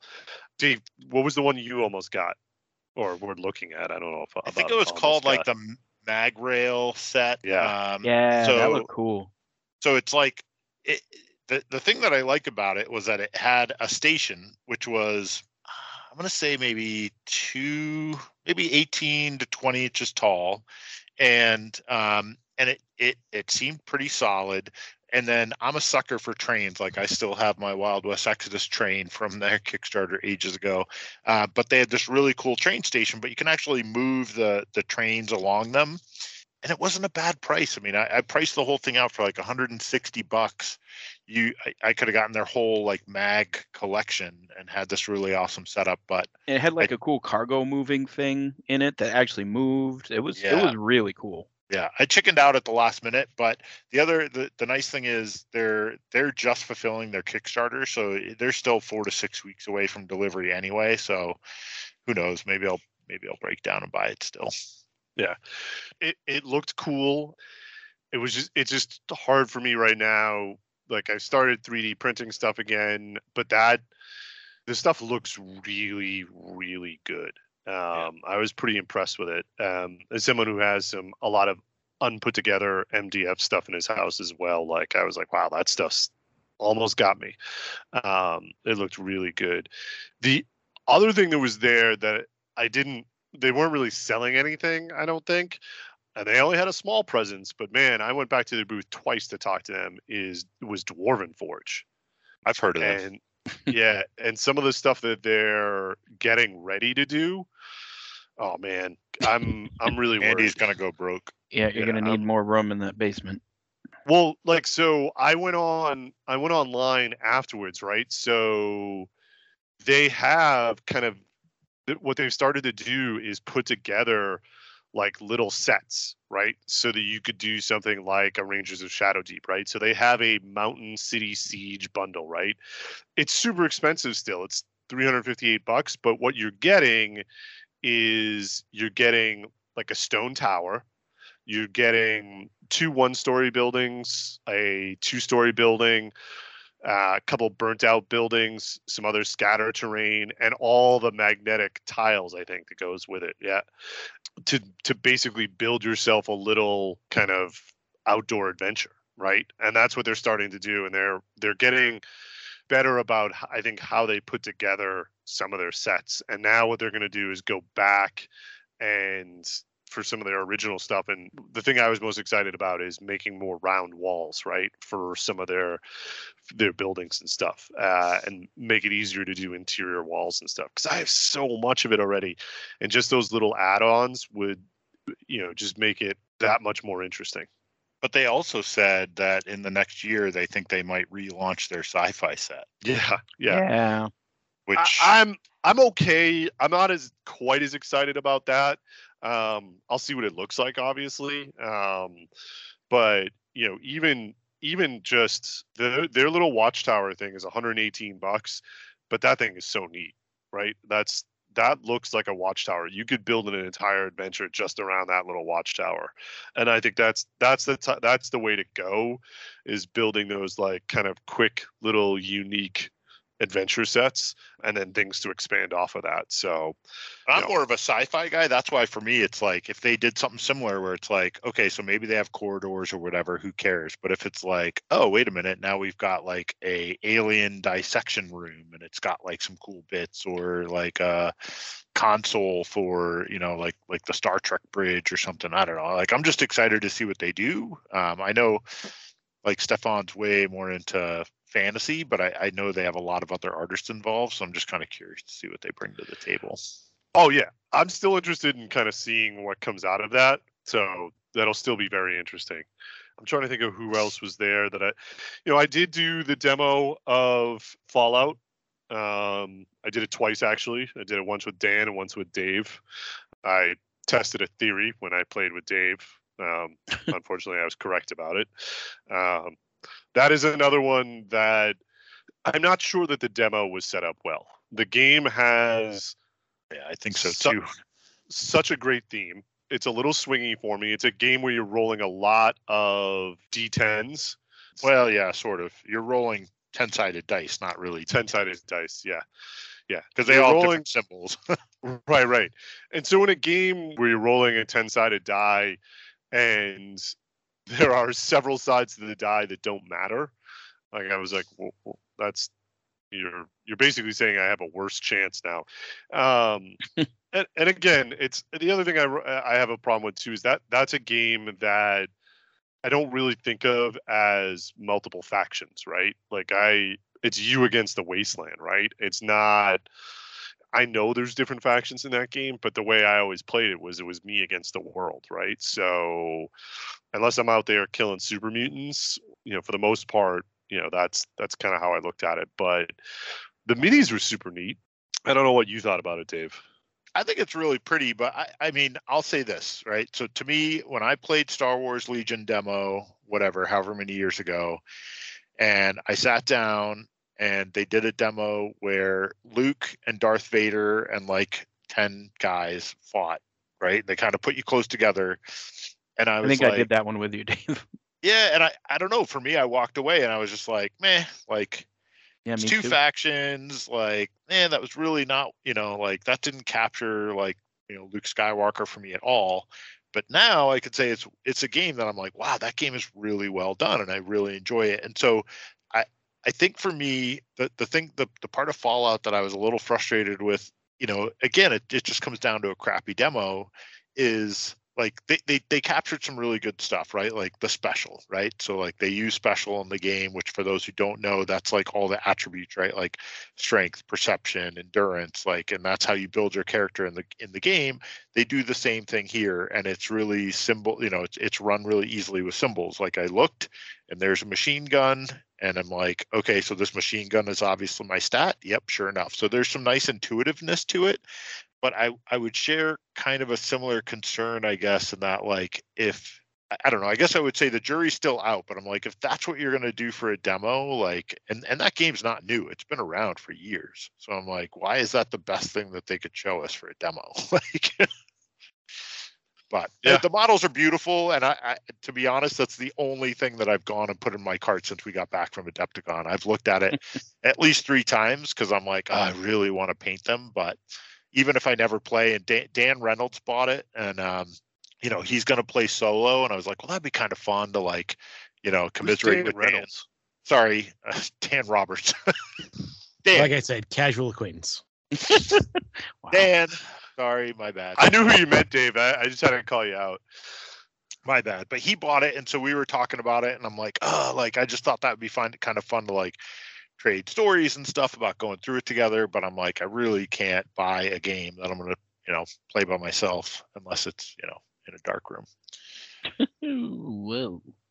It had potential. Um, looked at the Freeblades minis again, and Ooh, can I change subject a little bit? They're Yeah, still please do. Because man. Freeblades, we, we've all hammered on them enough. Their minis are beautiful and the game is terrible. So I had a really funny interaction, and um, I don't think we'll ever get these guys as a sponsor anyway. Gonna say Um, new Burn that RPG? bridge. Burn But that did, bridge. did you guys go to the Games and Gears booth at all? Oh no. Mm, probably. So they were down at the end, like right next to the bathroom, and um, at the front, you mean? I thought. Yeah, sorry. The, at the very front, like when you walk in, kind of to the right, to the, the right of where the Yeah. Reaper booth would normally be. Anyway, I always I, I avoid them because I, I, I my impression is whenever I go there, it's not like an easy sell. And so it was really funny because I was talking to another um, Geek Nation Tours person, and they were like, "Oh my god, I went by the Geek Nation's tour booth and I felt like I had fallen into like a second-rate used car dealership." And I was like, "What do you mean?" The games and Ge- gears. Games and Yeah, Gears. sorry, Games and Gears booth, and he was like, "Oh my god," he was like, "It was like the hardest high pressure sell I've ever been at." Like, Uh, and I think they use like all the like multi marketing speak and all that stuff, where they're like, And- "Oh yeah, what can I get to get you in this brush today?" And, it And as like, a person who has those brushes, they're not good. they're not good brushes. I bought I bought a set. They fell The, apart. the novelty really is fast. that the novelty is that they like fold, right? Or whatever. You, you take the brush part in half and you can kind of put it back together. So it's but the brushes, bristles do not last at all. Yeah, the yeah, I, I I have them here and I use them for like moving glue around on bases. But Yep, that's what it just it just made Oh. me laugh because I was Oh. like, every time I walk by that booth, they've got they've got three people sitting at the table. They all have it set up, and you can tell when you sit down, they're going to be like, it's like a Tupperware thing. Like, oh, if you squish it, it makes the farty noise, you know. And it's like, I- I'm sure they make a ton of money that way, but um, don't ever stop at the Games and Gears booth unless you plan on buying something. I thought you were going to talk about your favorite new favorite RPG, Dave. Nope. Or, no. anyway, Um, I think we can wrap up Vendor Hall talk unless there's anything else you guys. The- I'm sure. I'm sure Justin's asleep by now. no, Just- hold on. No, I'm listening. I'm here. I'm gonna rapid fire then some stuff. Okay, Sentence each. Hold rapid on. fire, go. So there is a place um, for those who are interested. There is a place called 1985 Games. The really cool thing about them is they have a $40 miniature monthly subscription. So like you pay 40 bucks and you get a really nice high quality resin mini sent in the mail. It's always worth at least 40 bucks according to them. It uh, could be worth more. So that was another one that I was like really close to doing, but I didn't pull pull the trigger on. Is that forty bucks a month? 40 bucks a month. Yep. So Uh, Dave, you know what they they have a new Kickstarter out right now. It's um like high end uh, resin dice, but but what they you store it in looks like a VHS case. Oh, from- cool. They have a very like retro feel. They're That's the one that 1985 games. that, that that is one of the things that I keep going back to and looking at is them. I I purposely didn't go to the booth because I, I knew it was more of a subscription service. I keep going back and, and looking at their website though. Yeah, and honest, like Ian, they have a ton of stuff that would be up your alley. They do a lot of different things with like um D and D maps and like Yeah. like little pictures and stuff you can get. Yeah, I, Um, t- I took a look um, briefly. Yeah, it was one of those things where I think there was a woman sitting there, and it's a small little booth, like at the end of another booth. And I have that thing where I would like to go and look and potentially support, but I also will feel terrible if I walk away. So yeah. so I, I kind of just kind of looked from um, like a, a distance. She said that they um they're because I was like, you guys have a bunch of other cool product. Why isn't it here? And she's like, it's all at gary con She's like, Uh, so her partner was at gary con that makes sense. Um, there's another one I want to highlight called the Brush Wielders Union, which you guys probably walked by a thousand times. They were actually out in the hallway near the board game. I, yeah, I walked by there. them because they because they were saying that all of my unpainted minis are shameful. So that's why I kept walking. Yes, that's true. So this brush brush wielders union is another thing I did actually sign up for. It's five bucks a month, and it's like a little Patreon thing, a little community that you can join to hang out with a bunch of other people who really like to paint minis. So I was like, whatever, I'll give it a shot, and if I hate it, I'll cancel it. But so far, I'm I'm having fun. When you sign up, you get like a little journal that you can like write all your all your stuff here. I'll make the noise for everybody online. So this nice little journal and a sticker and a patch, and I was like, all right, well that's worth five bucks at least, and you get to send him everything you want to accomplish this year, and if you accomplish it, you get something. I can't remember what it is, but uh, I was like, all right, I like goals. What happens if you don't? Do you get cool. chastised by the group? Yeah, Yeah. yeah. You get yelled at. So, and again, for me, it was like five bucks a month to be Yeah, sure. part of a little community. Uh, I figure it's like a Discord Discord thing that you can join. Um, so this is a little frustrating. So good and bad. So there's a place called Dad's Armies, which was right right outside the GW booth. This guy is like an award-winning painter. He's got to be, I don't know. I'll say 60, but he could have been 75. I have no idea. But you got this old British guy who's like one of those like nicest guys in the world, super friendly, and he's had all this MDF like spaceships and terrain and anyway, really cool guy. I ended up buying a couple ships off of him, but you cannot navigate his website. His website looks like it was made by a 70 year old. Yep, yep, I guess. Yeah, fair point. Angelfire. Um, it's on Angelfire. yeah. It's like the GeoCities. old Impact Miniatures website. If you ever went to the old Impact Miniatures website, it's like impossible. Um, but I have these ships, right? So again, here's this my bag of ships. There's no instructions, and there's no instructions on his website. So I have these cool spaceships that I can't build. Um, Mercs, Dave, mention it. Mercs. oh, Oh, Mercs. Mercs. Who was the company? Actually- the company? There was a Mercs full squad in the swag bag. Yep. What? Yeah. It's true. How come Do you do you want them? I might. So okay, they're metal. They're they're you know yeah, it's Yeah, like five really six. I might be down with that. So here's the thing. So I, I'm really bummed. I can't remember the name of the company. Andy and I were just walking around and I'm like, oh, those look like Mercs minis.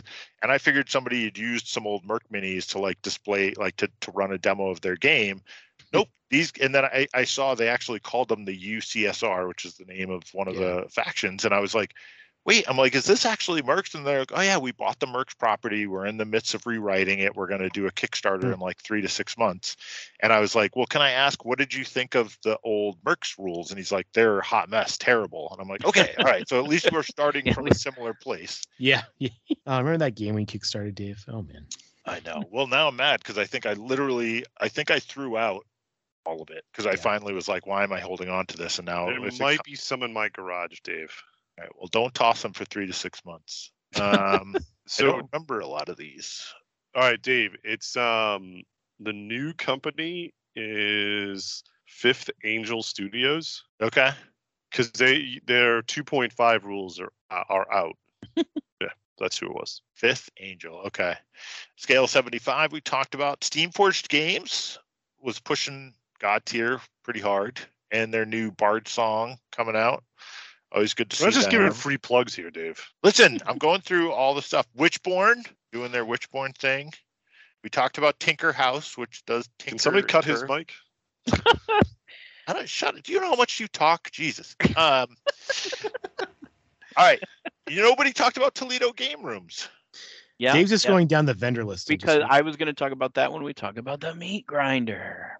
Oh, yes. And then the last thing we'll talk about is that I'll mention because now we're into the W's is Winged Hussar, Winged Hussar Publishing, who publishes our buddy Craig Gallant's books, plus some other books that I don't really read because they're historical. but he's got three books published. I didn't know that. He had a whole Yeah. another book that he published I never even heard of. Good friend. I know, right? I felt like a jerk. okay, Andy, go ahead. Wait, I have stuff. I'd like Go to mention, Ian. uh, I'd like to thank God. And, Yeah. Uh, Keep uh, my God's wife name out of your mouth. Sorry. uh, just random stuff. The podcast dinner uh, we went to with Teras. That was super fun. yeah, that was fun. Yeah. oh wait, good. no, I thought you were doing game hall stuff. No, no, I'm I'm just doing my random stuff. All right, then let's do. No, let- no, no, no. That's wait, that's no. Thursday. I have, all right, I have. hold on, I hold on. have a Let's random, I have a random game hall thing. Let me do that. All right. That was getting to see our buddy Seppi. Um, Yay. I feel I feel terrible because I, I feel like Seppi must think that I either don't like him or actively avoid him because every single time Seppi texts me and says, "Hey, I've got a demo open," I'm literally on in the middle of something or on. I think I've said literally 800 times this show. I don't know why, but I'm in the middle of something. Yes, or I'm on my way. Or I, so I feel terrible because Or I feel like high. I'm yeah, that that definitely probably happened as well. Uh, so I feel like I'm I'm dodging him, but I like his games and I I love spending time with him. But it just never seems to work out time wise where we're on the same page. So it was at least good to see him. So I did want to give Seppi a shout out, and uh, his his games are always super fun. Definitely go buy some of Seppi's games. What is it? Fight in a box. Fight in the box, and his biggest game ever is coming out in a couple Kickstarter months. soon.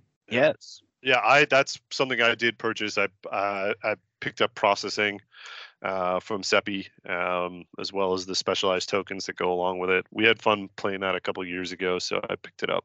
Oh, I have one more thing I bought. One more thing I bought. Did you buy this to Andy? I bought a neoprene dirt gravel road. So Dan there was a guy that had a. Dan. Yeah, I knew Dan did. I thought Andy did too. But anyway, he this guy had um it's like a six foot long um neoprene. It goes down on like you know the neoprene mats, and I have a nice grass mat that's just grass. So to give it a little bit of uh, flavor, I bought one of these six feet long roads, and it comes with like a couple of semicircles. You can cut them into different shapes to make turns and things like that. And it was like mm, like 22 bucks. So I'm So- super mad. I picked it up and I didn't buy it. Now you're yeah. So I'm I'm glad I I'm glad I picked that up. But that's the last of my purchases, I think. Cool. Now, me and Dave did spend some money at Toledo Game Room. I picked up a few wolves uh, to use as wargs in uh, Vanguard, but more importantly, Dave and I spent quite a bit of time picking through and finding individual miniatures. And then we were able to take those individual miniatures over to a charity event, which was probably one of the more more exciting games that I got to play all all weekend. Yeah, that was a blast. The meat grinder was super fun, and the arena was crazy cool. It was like almost like in a um, like a like a, a cave like depression, Like a rancor like a canyon. Yeah, but and it had like little um little vendor stalls with like actual little like orc vendors inside, and it had LEDs and all kinds of c- cool stuff and um super fun. The way they do it is super fun. It's like you just bring a painted mini. All the minis have the same stats and last mini standing wins but um i'll let you guys talk about the rest of it but it was nice of you guys to you you provided a ton of painted minis for everybody literally poured them out of a bag. I said it again. Poured them out of a bag and Andy said, bought 'em. And said grab a mini. Uh, and i forgot to tell you guys the anonymous tabletop guys i stopped in when they were recording uh, on saturday. I sat in with them for a little bit and we talked a little bit about the meat grinder but both devram and tim uh, who were running it when we were there thanked us very much because we we a brought a big group but b we were super enthusiastic yelling and having a good time and um and they said that you know we were we were one of the best uh, groups that played all day because we were super into it and brought a bunch of people over to the table Yeah. Uh, yeah. So Dave and I had a blast picking through and, and finding those miniatures. Hey, I wasn't going to do it to you on the, the podcast, Dave, uh, but we had we had a blast going through. We found all those miniatures, and it literally was. It was a bag of miniatures. What I think was super fun though was it was a uh, Craig who is part of the Craig or Greg. I can't remember. it's, it's craig Craig. It's Craig, who's part of the Geek Nation tours, was in that group with us too, uh, along with a couple of randos. But the the whole idea is, yes, there is a literal meat grinder there that when your model dies, it gets dropped into. Well, before it gets dropped in there, its head gets cut off. Right, and the head gets placed on a base, and at the end of the battle, whoever won this Royal Rumble, his model goes on the base surrounded by the skulls of his fallen enemy. It's super fun. Yeah, it was a dirt simple set of rules. There's ways during the game to kind of donate more money and get some advantages and stuff, but heal it wounds sta- and good yeah, it stays yeah. pretty even because it's a three up to hit, four up to wound, uh, five up to save. Uh, yeah movement so- of six and yeah, um, movement of six, two actions. Yeah. Uh, but I think what was most important is when you attack, if you missed, the other person gets to attack back as part of a retaliation move. And the number of times that the word retaliation got screamed out. Um, everyone else awesome. in that hall hated hated the meat grinder because it was so noisy Yeah. Well, it was especially noisy because apparently one of the models, possibly one of the models we brought, um, had a washer in it. Uh, so that did not go well into the meat grinder. i don't think that was us that was somebody No, I think that was already in there. Uh, but yeah, it literally was like, Yeah, it was like- hard, man. I almost broke It- my wrist. yeah, yeah, yeah, yeah. What a fun idea! I'll totally do that again It next year. to I'll- all, we should mention all the proceeds went to help the people of ukraine yeah, yeah, it was a charity event this uh, for Ukraine this year specifically. and this is something that they usually do, right? It's been at past Adepticons, but you, I believe they just they were telling us at the dinner they just used to just use a Playmobil arena, but the guy that had that arena couldn't come, so he custom built that arena in like 35 days. Yeah, his name was Dave. I wish I could remember his last name. I sat with him and his wife, uh, Katie, at the dinner. Super nice people. He did an awesome job on that. the The arena was super fun, and we didn't mention that uh, we almost had Nerd Herders. We almost pulled it out. I was one of the last two um, uh, left standing, but uh, Craig was able to, and that was back and forth too. We went- it was Oh, a yeah. while, but uh, it was super fun. It's one of those things where when you experience like the community type thing like that, where everybody's hooting and hollering and cheering every dice roll, it's it's so much fun, and that's stuff that you can't. Um, it's hard to put. I don't know what I'm trying to say. You know, Words the- together. yeah, the the the fun that a, that an event like that is is hard to put in words because you just kind of have to experience it. That was on Saturday, right? Mm, No, that was Friday. Oh, Friday. How much money did they raise? Do we have any idea? Uh, I don't know. It was I know Teras was matching uh, a bunch of it, and I know the other thing I think that Devon mentioned too, if I remember right, was that our session raised the most money too. Nice. it was it, it was just fun like that was just ridi- like i would have i know they were gonna i think they were gonna do it again but i don't know if they had space or whatever like it They were trying to do it again on Sunday. Yeah it was it was super fun that's something i'll plan to do i might even Oh, paint yeah. up some. I would totally paint a legit mini and bring it, and Yeah. just you know knowing that it's probably going to get ground up. Yeah, but that was that was a lot of fun. I'm glad I'm glad we got to to do that Good because thing that Pass and then speed paints on. Ian. yeah. and that's um like I did a couple painting things too. So I did um blending class. So GW this year sponsored a lot of the hobby painting classes actually. So they had one of the guys who's actually judging the Golden Demon down there kind of pa- doing painting classes. So I did I did a blending a wet blending class and I did a edge and highlighting class with GW and then I did another one with this really nice lady who's all into kind of making realistic uh, blur effects on your models. Um, so that class was blood, pus, and gore. um, and that's those were the kind of the three hobby things that I managed to kind of get into. I didn't kind of do any other events. Matt, you did most of the events for the group, I think. I did too. So on Friday, I played in the Marvel Crisis Protocol team up, which Yeah, we saw you at the big table.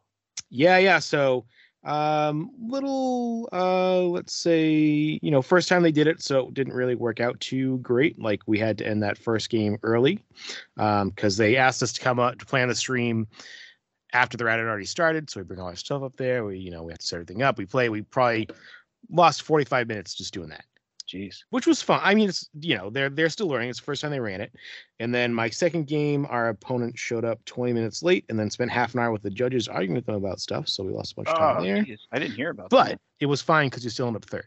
So what had happened is on the Marvel Crisis Protocol Discord, um, you know, people are saying, "Oh, go to Adepticon." So somebody said they needed a partner for the event. I jumped on, and said yes. He texted me in the morning of the event saying, "I can't make it. I have a hang." Uh, he said he had a migraine, which is Adepticon code for hangover. exactly. So, but I pulled somebody off the sidelines who was looking for somebody to play with, and we ended up third. So Yeah. not too. Oh, I didn't It know was- that. I didn't realize that, Matt. I didn't realize that guy you were playing with was somebody just from the sidelines. Oh yeah, he was some. He was just hanging out there looking for uh, somebody to play with. So Oh, that's hilarious. yeah, it was a lot of fun. Um, I'm sure they'll smooth out all the you know the issues with it next year, but that was a, a fun event. Um, they did do a nice thing though, where when it came down to the last round, they just cut to the you know the top game was the only game being played, so get to leave before 11 o'clock, uh, which was nice. And then on Saturday, uh, myself and casual friend of the show Dan, uh, Dan Reynolds. yes, Yep. Dan Reynolds, Dan Reynolds. uh, no, but uh, Dan and I we played in a Titanicus doubles event, which was a lot of fun. And um, we were supposed to play, you know, three years ago at the Adepticon. That did not happen, or two years ago, whenever it was. Um, so we signed up again this year and got to play it. It was uh, just two games, um, and Dan and I only played about one game apiece. So, and it's very casual, right? It's not actually a tournament. They have a narrative event where you report your score, but um, there's no like winner or anything like that. Um, so we found a couple guys that only played mm-hmm. three games. So we played our first game with them. And since we just kind of get to pick, we just decided, you know, well, we're both teams are still fairly new, so we'll just play again the second time. And it was a lot of fun. Yeah, it looked like you were having a good time playing with. those Yeah, it, and Dan is a, I you know I joke about being a casual friend, but he's a very very generous person. He two years ago made us get dice bags printed for us, and then this year he brought uh, in Titanicus you use order dice right because you can give orders. He just had probably like sixty. They're buttons without pins, you know what I mean, but like markers, but they have the orders on them, like the picture of the order on them. So he brought those for us too. Oh, cool. So very nice one to do that. Nobody around here plays that game, so which is unfortunate. Yeah. It's a really fun game. I and I have BattleTech now. I got my little robots. Yeah, I think Um, was that that was um was it Friday night we played BattleTech or was it Saturday night? Saturday night. Saturday night. Yeah. Yep, played it was with Pat, Saturday night. who's a big uh, Pat's a Pat big and BattleTech guy. Teras. Teras joined Yeah. us. Yeah, yeah. Yeah. for some Um, BattleTech. yep, and I left her really early Sunday, so that was my last thing. Was uh, was that? So that was that was fun. Um, the only other things I wanted to mention were just, and I don't know how much anybody wants to talk about it because it's a visual thing, but Golden Demon entries were pretty amazing. And then we tried hard to like the GI Joe deck building game and just couldn't. Oh god, it was not. Uh, l- we'll do. Let's do. Yeah, let's do the the games, and then we can come back to the Golden Demon because I do want to talk about that a little bit more. But yeah, so I thought there was a pretty good showing for the the board games that are there. To borrow in the library. Yeah, to, yeah. to, uh, so that was that was fun, and we did try some new games, right? So GI Joe deck building game, right? So again, we we mentioned it earlier. You know, we love that IP. Here's a deck builder. Let's try it out. Oh my god! Like even once I finally understood it, I played it and I was like, oh, all right. Like it wasn't unfun, but it wasn't like I want to go play that again. Like I played it a second time because I had to figure out if like if I could play it. They're Uh, trying to cram too much into one game. A deck builder should not have a 30 page rulebook to accompany it. Yeah, that was my takeaway. It's way more than it needed to be. Way too complex. I, I hoped I'm not a big deck builder fan anyway, but I hoped the GI Joe IP would save it, and it it couldn't. I really like deck builders, and I think there were some neat mechanics in there with like taking vehicles out of the you know to to go on the missions. Yeah, that was cool. But it was very confusing. Any game that has rounds, phases, and turns, Segments turns, or yes, turns, yeah. turns. Yeah. Thanks, Dave. Yeah. Once you put all three of those in, and some of them are ha- are kind of nested into others, and some of the things you're all doing at the same time, and other things you're doing kind of individually. Um, but yeah, I thought there were there were definitely some neat mechanics in there. Um, but it did get to a certain point where a co-op game was less and less co-op. Yeah, but it was like it, it had some cool stuff, right? Like you said, like the hangar thing was cool, and then the fact that like you could go on a mission and then you could like your other players could like jump on the mission with you. That was all good. I think that game suffered from I, I- I do think just general too much complexity, but it was another one of those where like no, I, I have a feeling nobody but people who played the game had re- read the rule book because it would say things like you know like oh like when this happens with a mission do this and it's like okay but when do you do that like it, there were a ton of times that like we we're pretty experienced gamers and we're like i don't understand what it's asking me to do you know like But the, you know, and some of the things, although they were cool, were way like more complicated than they need to be. Right. So the hanger, those cards shouldn't be in the deck that you can buy. They should just pick some vehicles when you play. Right. It's there's two, and then there's gear, and there's gears, but then there's upgrades, but then there's this, and there- there's like just the number of different kind of cards in the deck. You know, you play a deck builder like Thunderstone, you have characters, weapons, spells, items. Right. There's four things. It felt like in this there's probably ten different things that could be in your deck yeah and they all in all in only certain things work with these certain things like um the, i think the cool thing about it is you know you pick a joe to be your main character but if you pick somebody that only works like they they get bonuses when there's gear but then gear never comes up in the draw right Yeah, for the kinda cards you can buy right well you were saying ian like the art wasn't even right like I, and i'm not sure that And- i knew I the mean- art that well but Well, and who knows? Maybe I haven't read the modern GI Joe stuff. Maybe there's been something that I don't know about. But I'm like, like Major Blood is one of the bad guys, and there's a illustration of him, and he doesn't have an eye patch.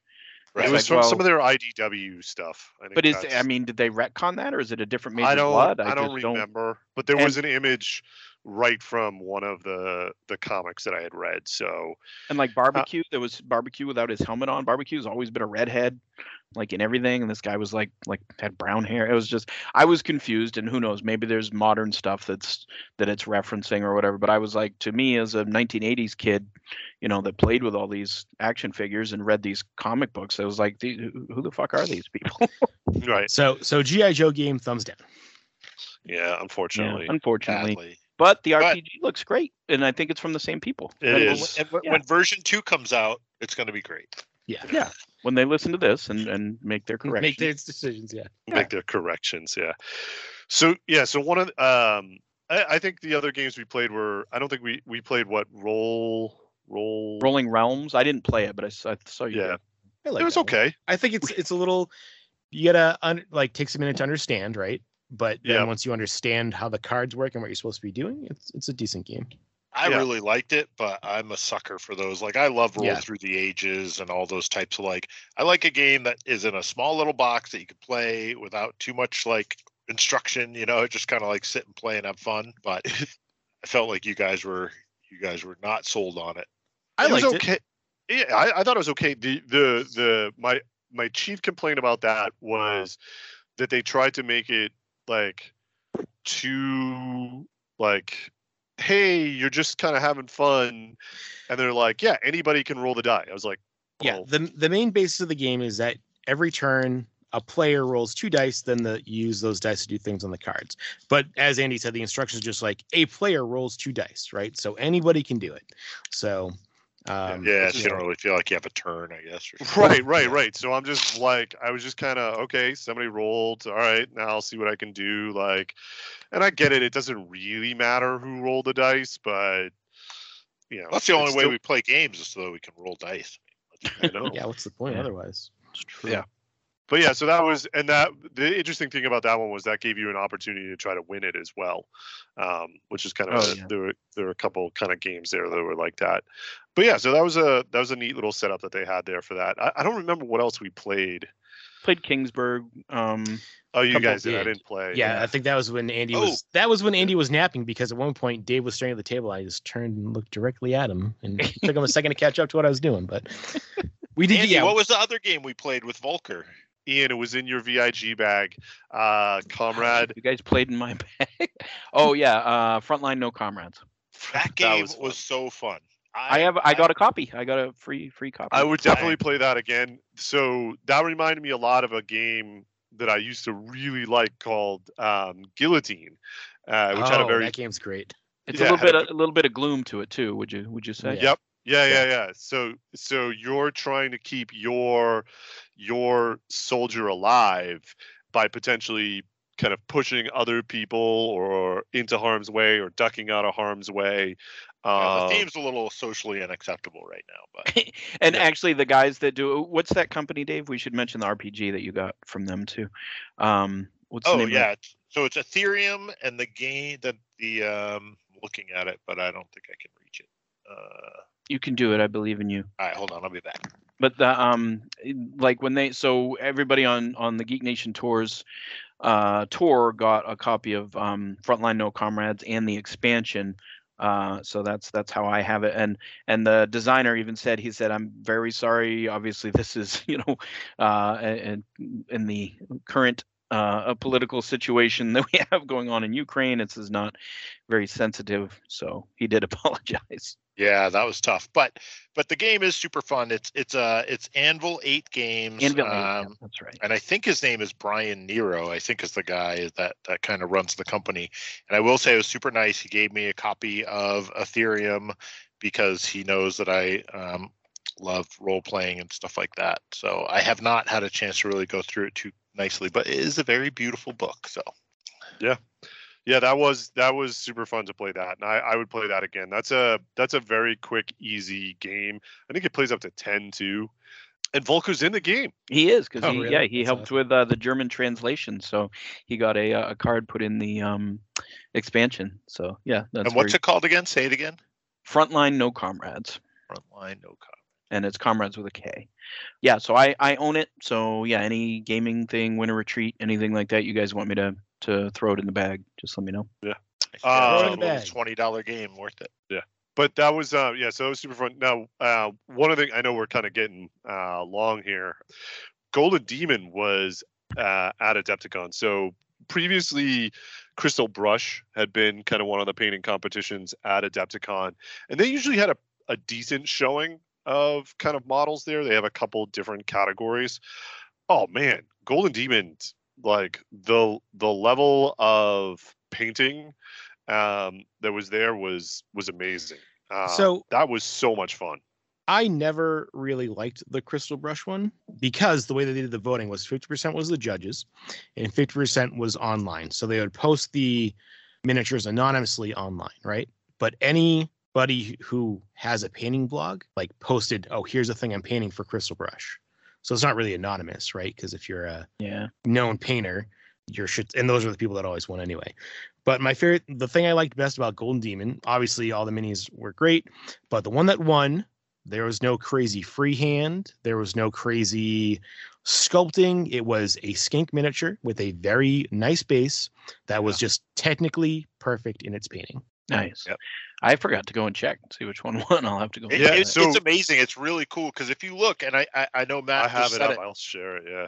Matt, Matt was just saying, but like the, I think it was a really smart move, and I, I think they chose it because it's beautifully painted, obviously. But I also think it was a really smart move because they're really sending a clear message that like you don't have to have some big, complicated, crazy model or like the biggest demon they sell or dragon they sell. Like, and if you look, like I swear, you zoom in on this model, like every piece is beautifully painted. The only freehand is he's holding a spear up in the air. There's a, a perfectly painted like glint on the spear. That's the only freehand thing on the model. I'm looking at him now. Oh yeah. Yeah. So he won the Age of Sigmar single single model, and then the overall golden. Yeah, the Slayer sword, Eagle. Yeah, the is the Slayer sword. So, uh, Ian, did you, so that means you didn't see who won the Warhammer signature uh, single model then? I did not. Uh, hold on, I'll throw that in there for you as well. Um, Yeah, this the skinks was This- gorgeous. we'll, we'll we'll expect this from some of yours. Oh, is that uh is that uh the Khan himself? Look at that. Yeah.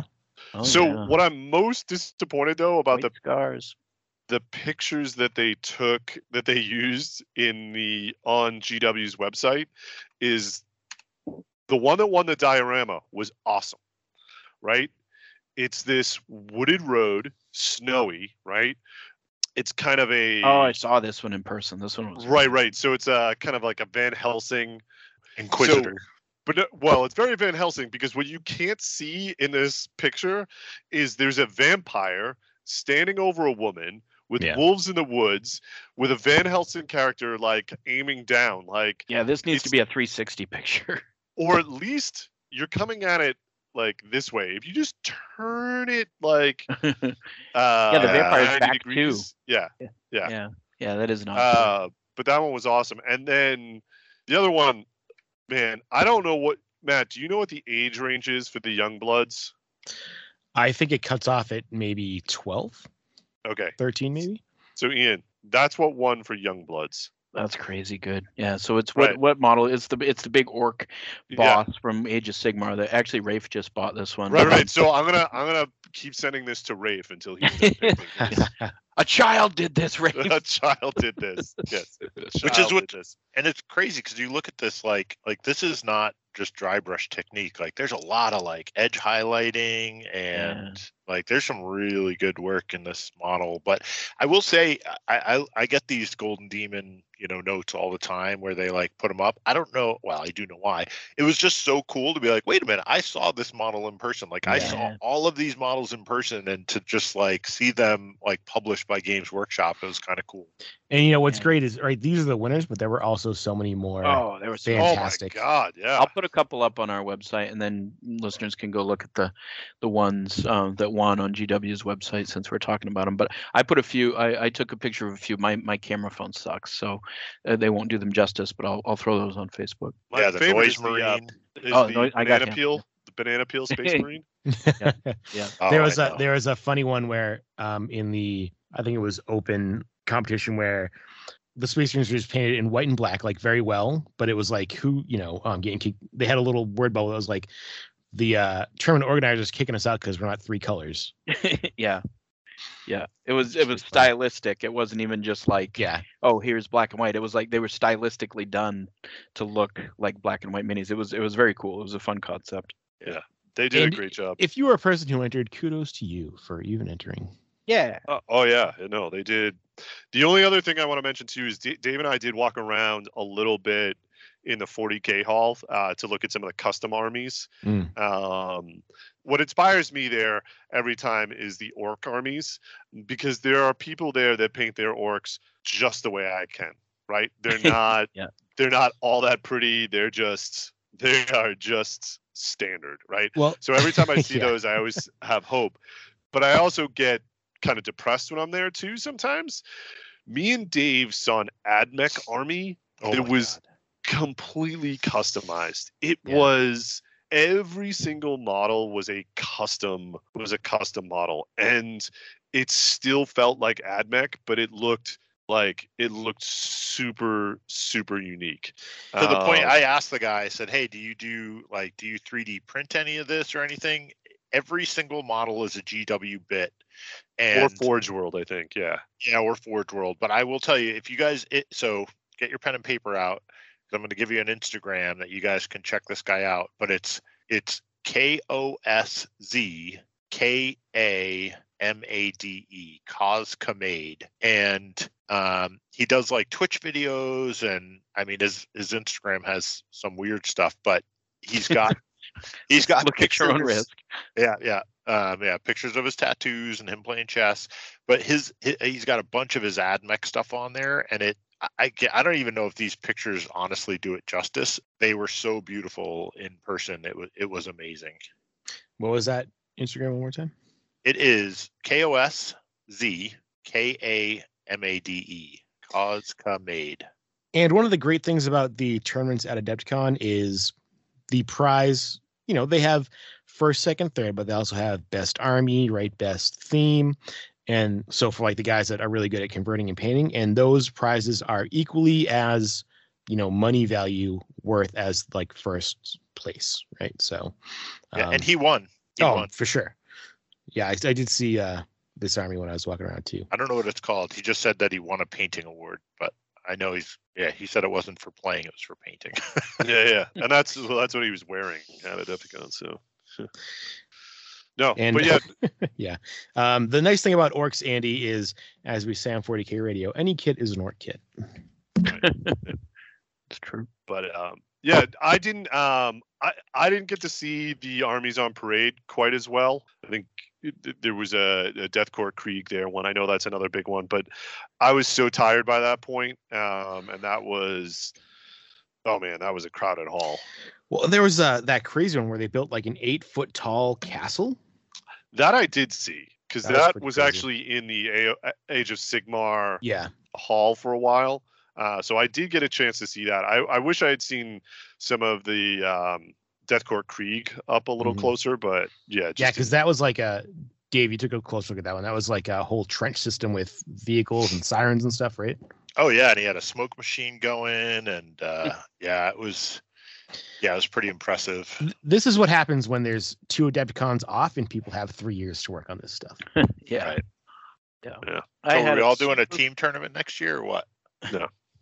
Yeah, I'm still not crazy about committing to stuff. I, I had a super fun time. I had missed 2019 because I was um, uh, out of work at the start of that year, so I, I didn't have the money to go.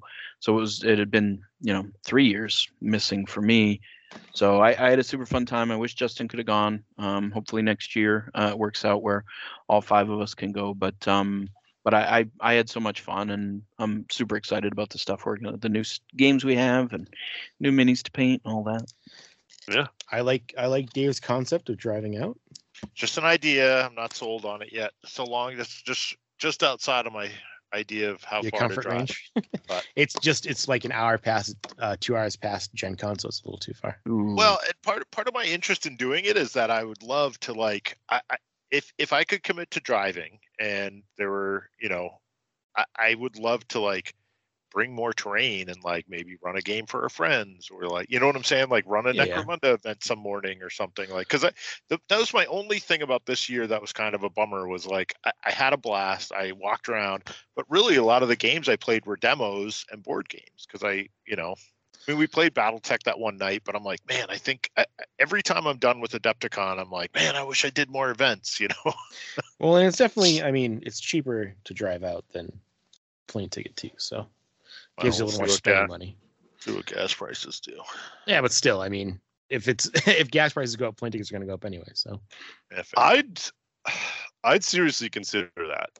The tough thing is is that it does mean potentially leaving on Sunday instead of Monday, but I'd consider it. Yeah, yeah, leaving like late, late, late. Well, I see what you're saying. Yeah, I don't know. I'd have to map it all out, but I, I, I'm intrigued. We've got the minivan, so it's a possibility.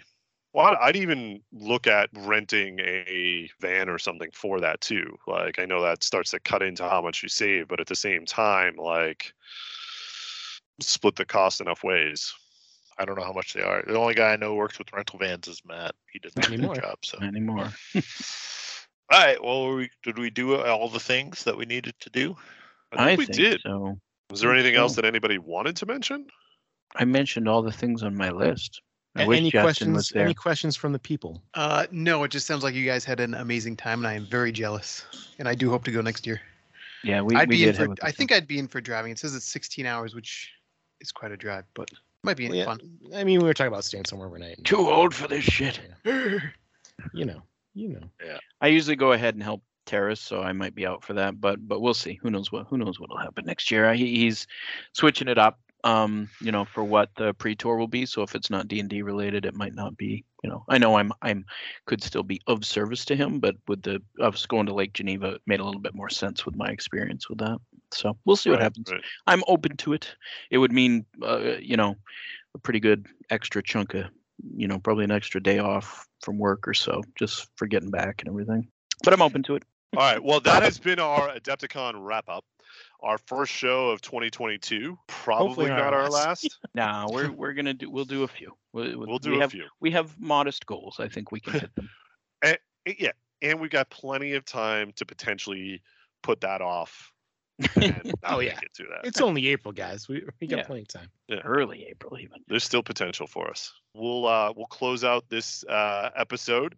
Looking forward to getting a few more in this year. But Depticon, great time again. Thanks to all the people we get to see out there, um, like Pat and Dan and uh, the whole Seppi and the whole we missed missed Pitzer this year. Miss Pitzer. Um, but hopefully both Pitzer and uh, Stino will be there next year, so that'll be super fun. So thanks guys for the the wrap up, uh, and we'll see you guys uh, next episode. Okay, let your geek flag fly. Yay. You've been listening to Nerd Herders, a part of the Freebooters Network. All song and movie clips are the property of their respective owners, and no challenge of ownership is implied. We use those clips because we're fans, so please don't sue us. Please check out our sponsor, Geek Nation Tours. You can find us on Twitter at Nerd Herders Show and on Facebook under the Nerd Herders Podcast. You can also reach us by email at hosts at nerdherderspodcast.com. Special thank you to our editor and producer, Justin Stino Alex. The chances of us reaching episode 200 were harmed during the making of this podcast.